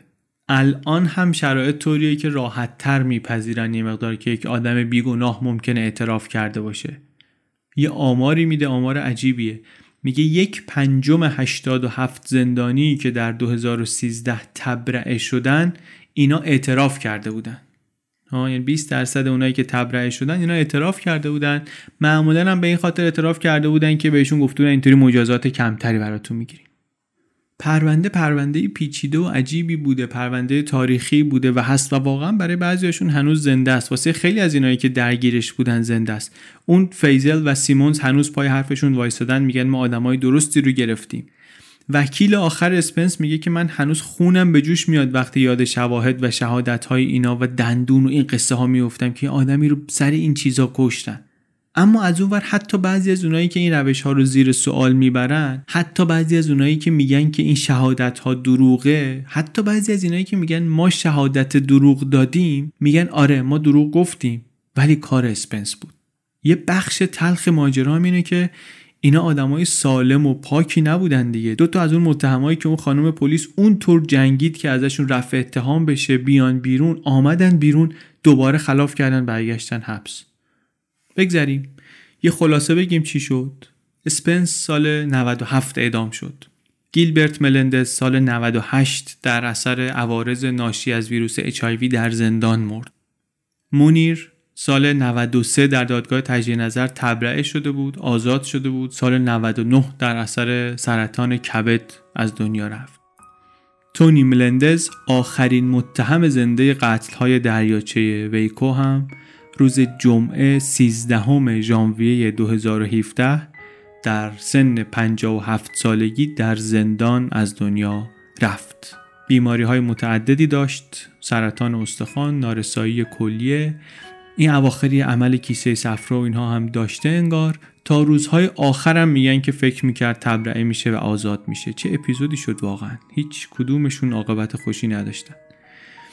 نویسنده میگه که وقتی که پرسیدم از فردریک که چرا سعی نکردی با همین اطلاعاتی که داشتی کمک کنی ملندز آزاد بشه، گفت فرقی نمیکرد براش، هیچ فرقی بر حال اون نمیکرد.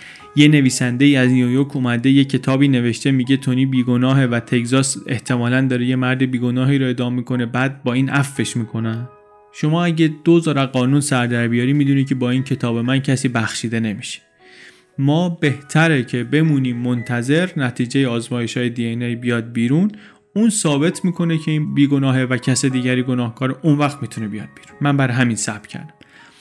تنها در اون حالته که میشه این کسانی رو که این بیگناهان رو فرستادن پشت میله‌های زندان نشوند پشت میز و محاکمه کرد. تا وقتی که این گزارش منتشر شد هم این کتاب هنوز بیرون نیامده بود.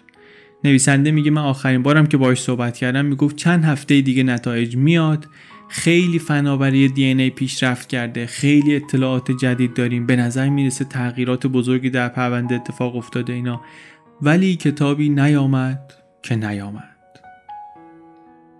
هر قتلی شبکه گسترده‌ای از آدم‌ها رو درگیر خودش میکنه. از شاهدا، مأمورایی که میان سر صحنه قتل، وکلا، هیئت منصفه‌ای که اطلاعاتو بررسی میکنن، خانواده قربانیان که باید با پیامدهای ماجرا کنار بیان.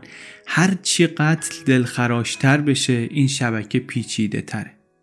در یه پارکی کنار دریاچه‌ای در حاشیه شهری در تگزاس سه تا نوجوان رو بدون دلیل مشخص به شکل بیرحمانه‌ای با چاقو کشتن.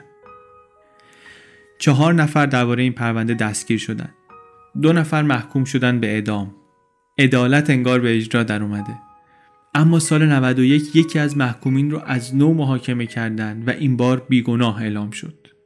بعد بر بعضی سوال پیش آمد که واقعا این چهار نفر قاتل بودن؟ چند سال بعد یکی از این چهار نفر اعدام شد. دوباره سوال مطرح شد. آیا تگزاس یک آدم بیگناه رو اعدام کرده؟ گزارشی که منبع ما بود پرونده رو از زاویه دید پنج نفر بررسی کرده. سیمونز، اون مأمور پلیسی که به جنایت رسیدگی کرد، اون خانم کارآگاهی که به تحقیقات شک کرد، وکیل استینافی که سعی کرد جلوی اجرای حکم اعدام رو بگیره، خبرنگاری که گزارشاش تردیدهای جدی ایجاد کرد درباره پرونده و محکومی که در دادگاه گفت اول گناهکاره ولی بعد با قاطعیت بیگناهیش رو اعلام کرد و تا آخرم پاش وایساد. برای این گزارش یک سال نویسنده تحقیق کرده، ده ها مصاحبه انجام داده، هزاران صفحه مدرک رو خونده، بررسی کرده، از شش تا پرونده قتل عمد و یک پرونده سوء استفاده شدید جنسی aggravated sexual abuse.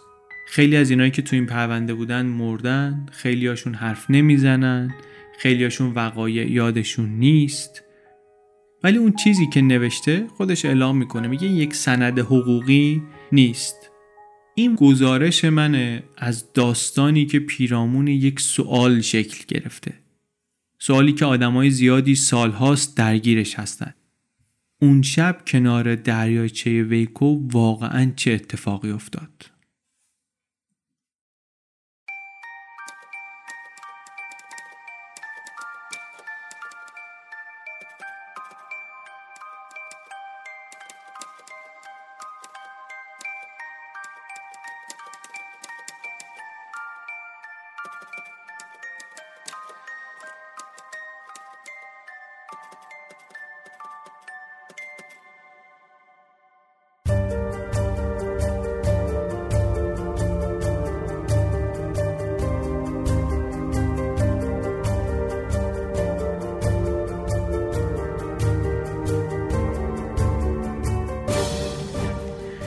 چیزی که شنیدید اپیزود پنجاه و نه پادکست چنل بی بود. این اپیزود رو من علی بندری به کمک امید صدیقفر و هدیه کعبی درست کردیم.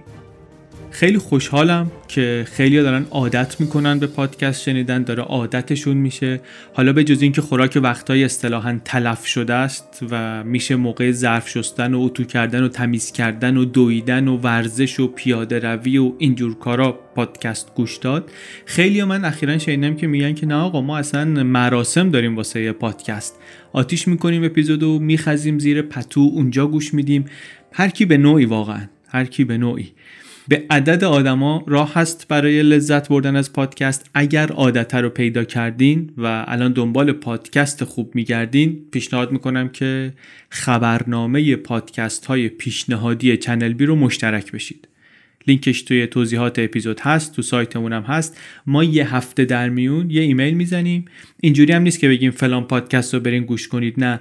یه دونه اپیزود رو که من خودم شنیدم و دوست داشتم میایم اونجا مختصرا تعریف میکنیم، میگیم قصهش اینه، یه همچین چیزی تعریف میکنه، اینش جالبه و لینک میدیم که بتونید بشنوید. هم فارسی هست توی هر شماره خبرنامه، هم انگلیسی هست. خبرنامه رو هم من همراه با راضیه علایی داریم درست میکنیم. الان دیگه فکر کنم داره نزدیک یک سال میشه، شاید هم یک کم بیشتر. کارتون رو برای پیدا کردن پادکست خوب راحت میکنه، البته اگر که سلیقه بنده کمترین رو بپسندید. ممنون از ایمیل ها و پیام هایی که میدید، ممنون از این همه عشقی که میذارید و چنل بی رو معرفی میکنید به بقیه، پیشنهاد میکنید. ممنون از ایران پلاتو اسپانسر این اپیزود، ممنون از هدیه و امید و از مجید آب‌پرور طراح پوستر این اپیزود. چنل بی پادکست.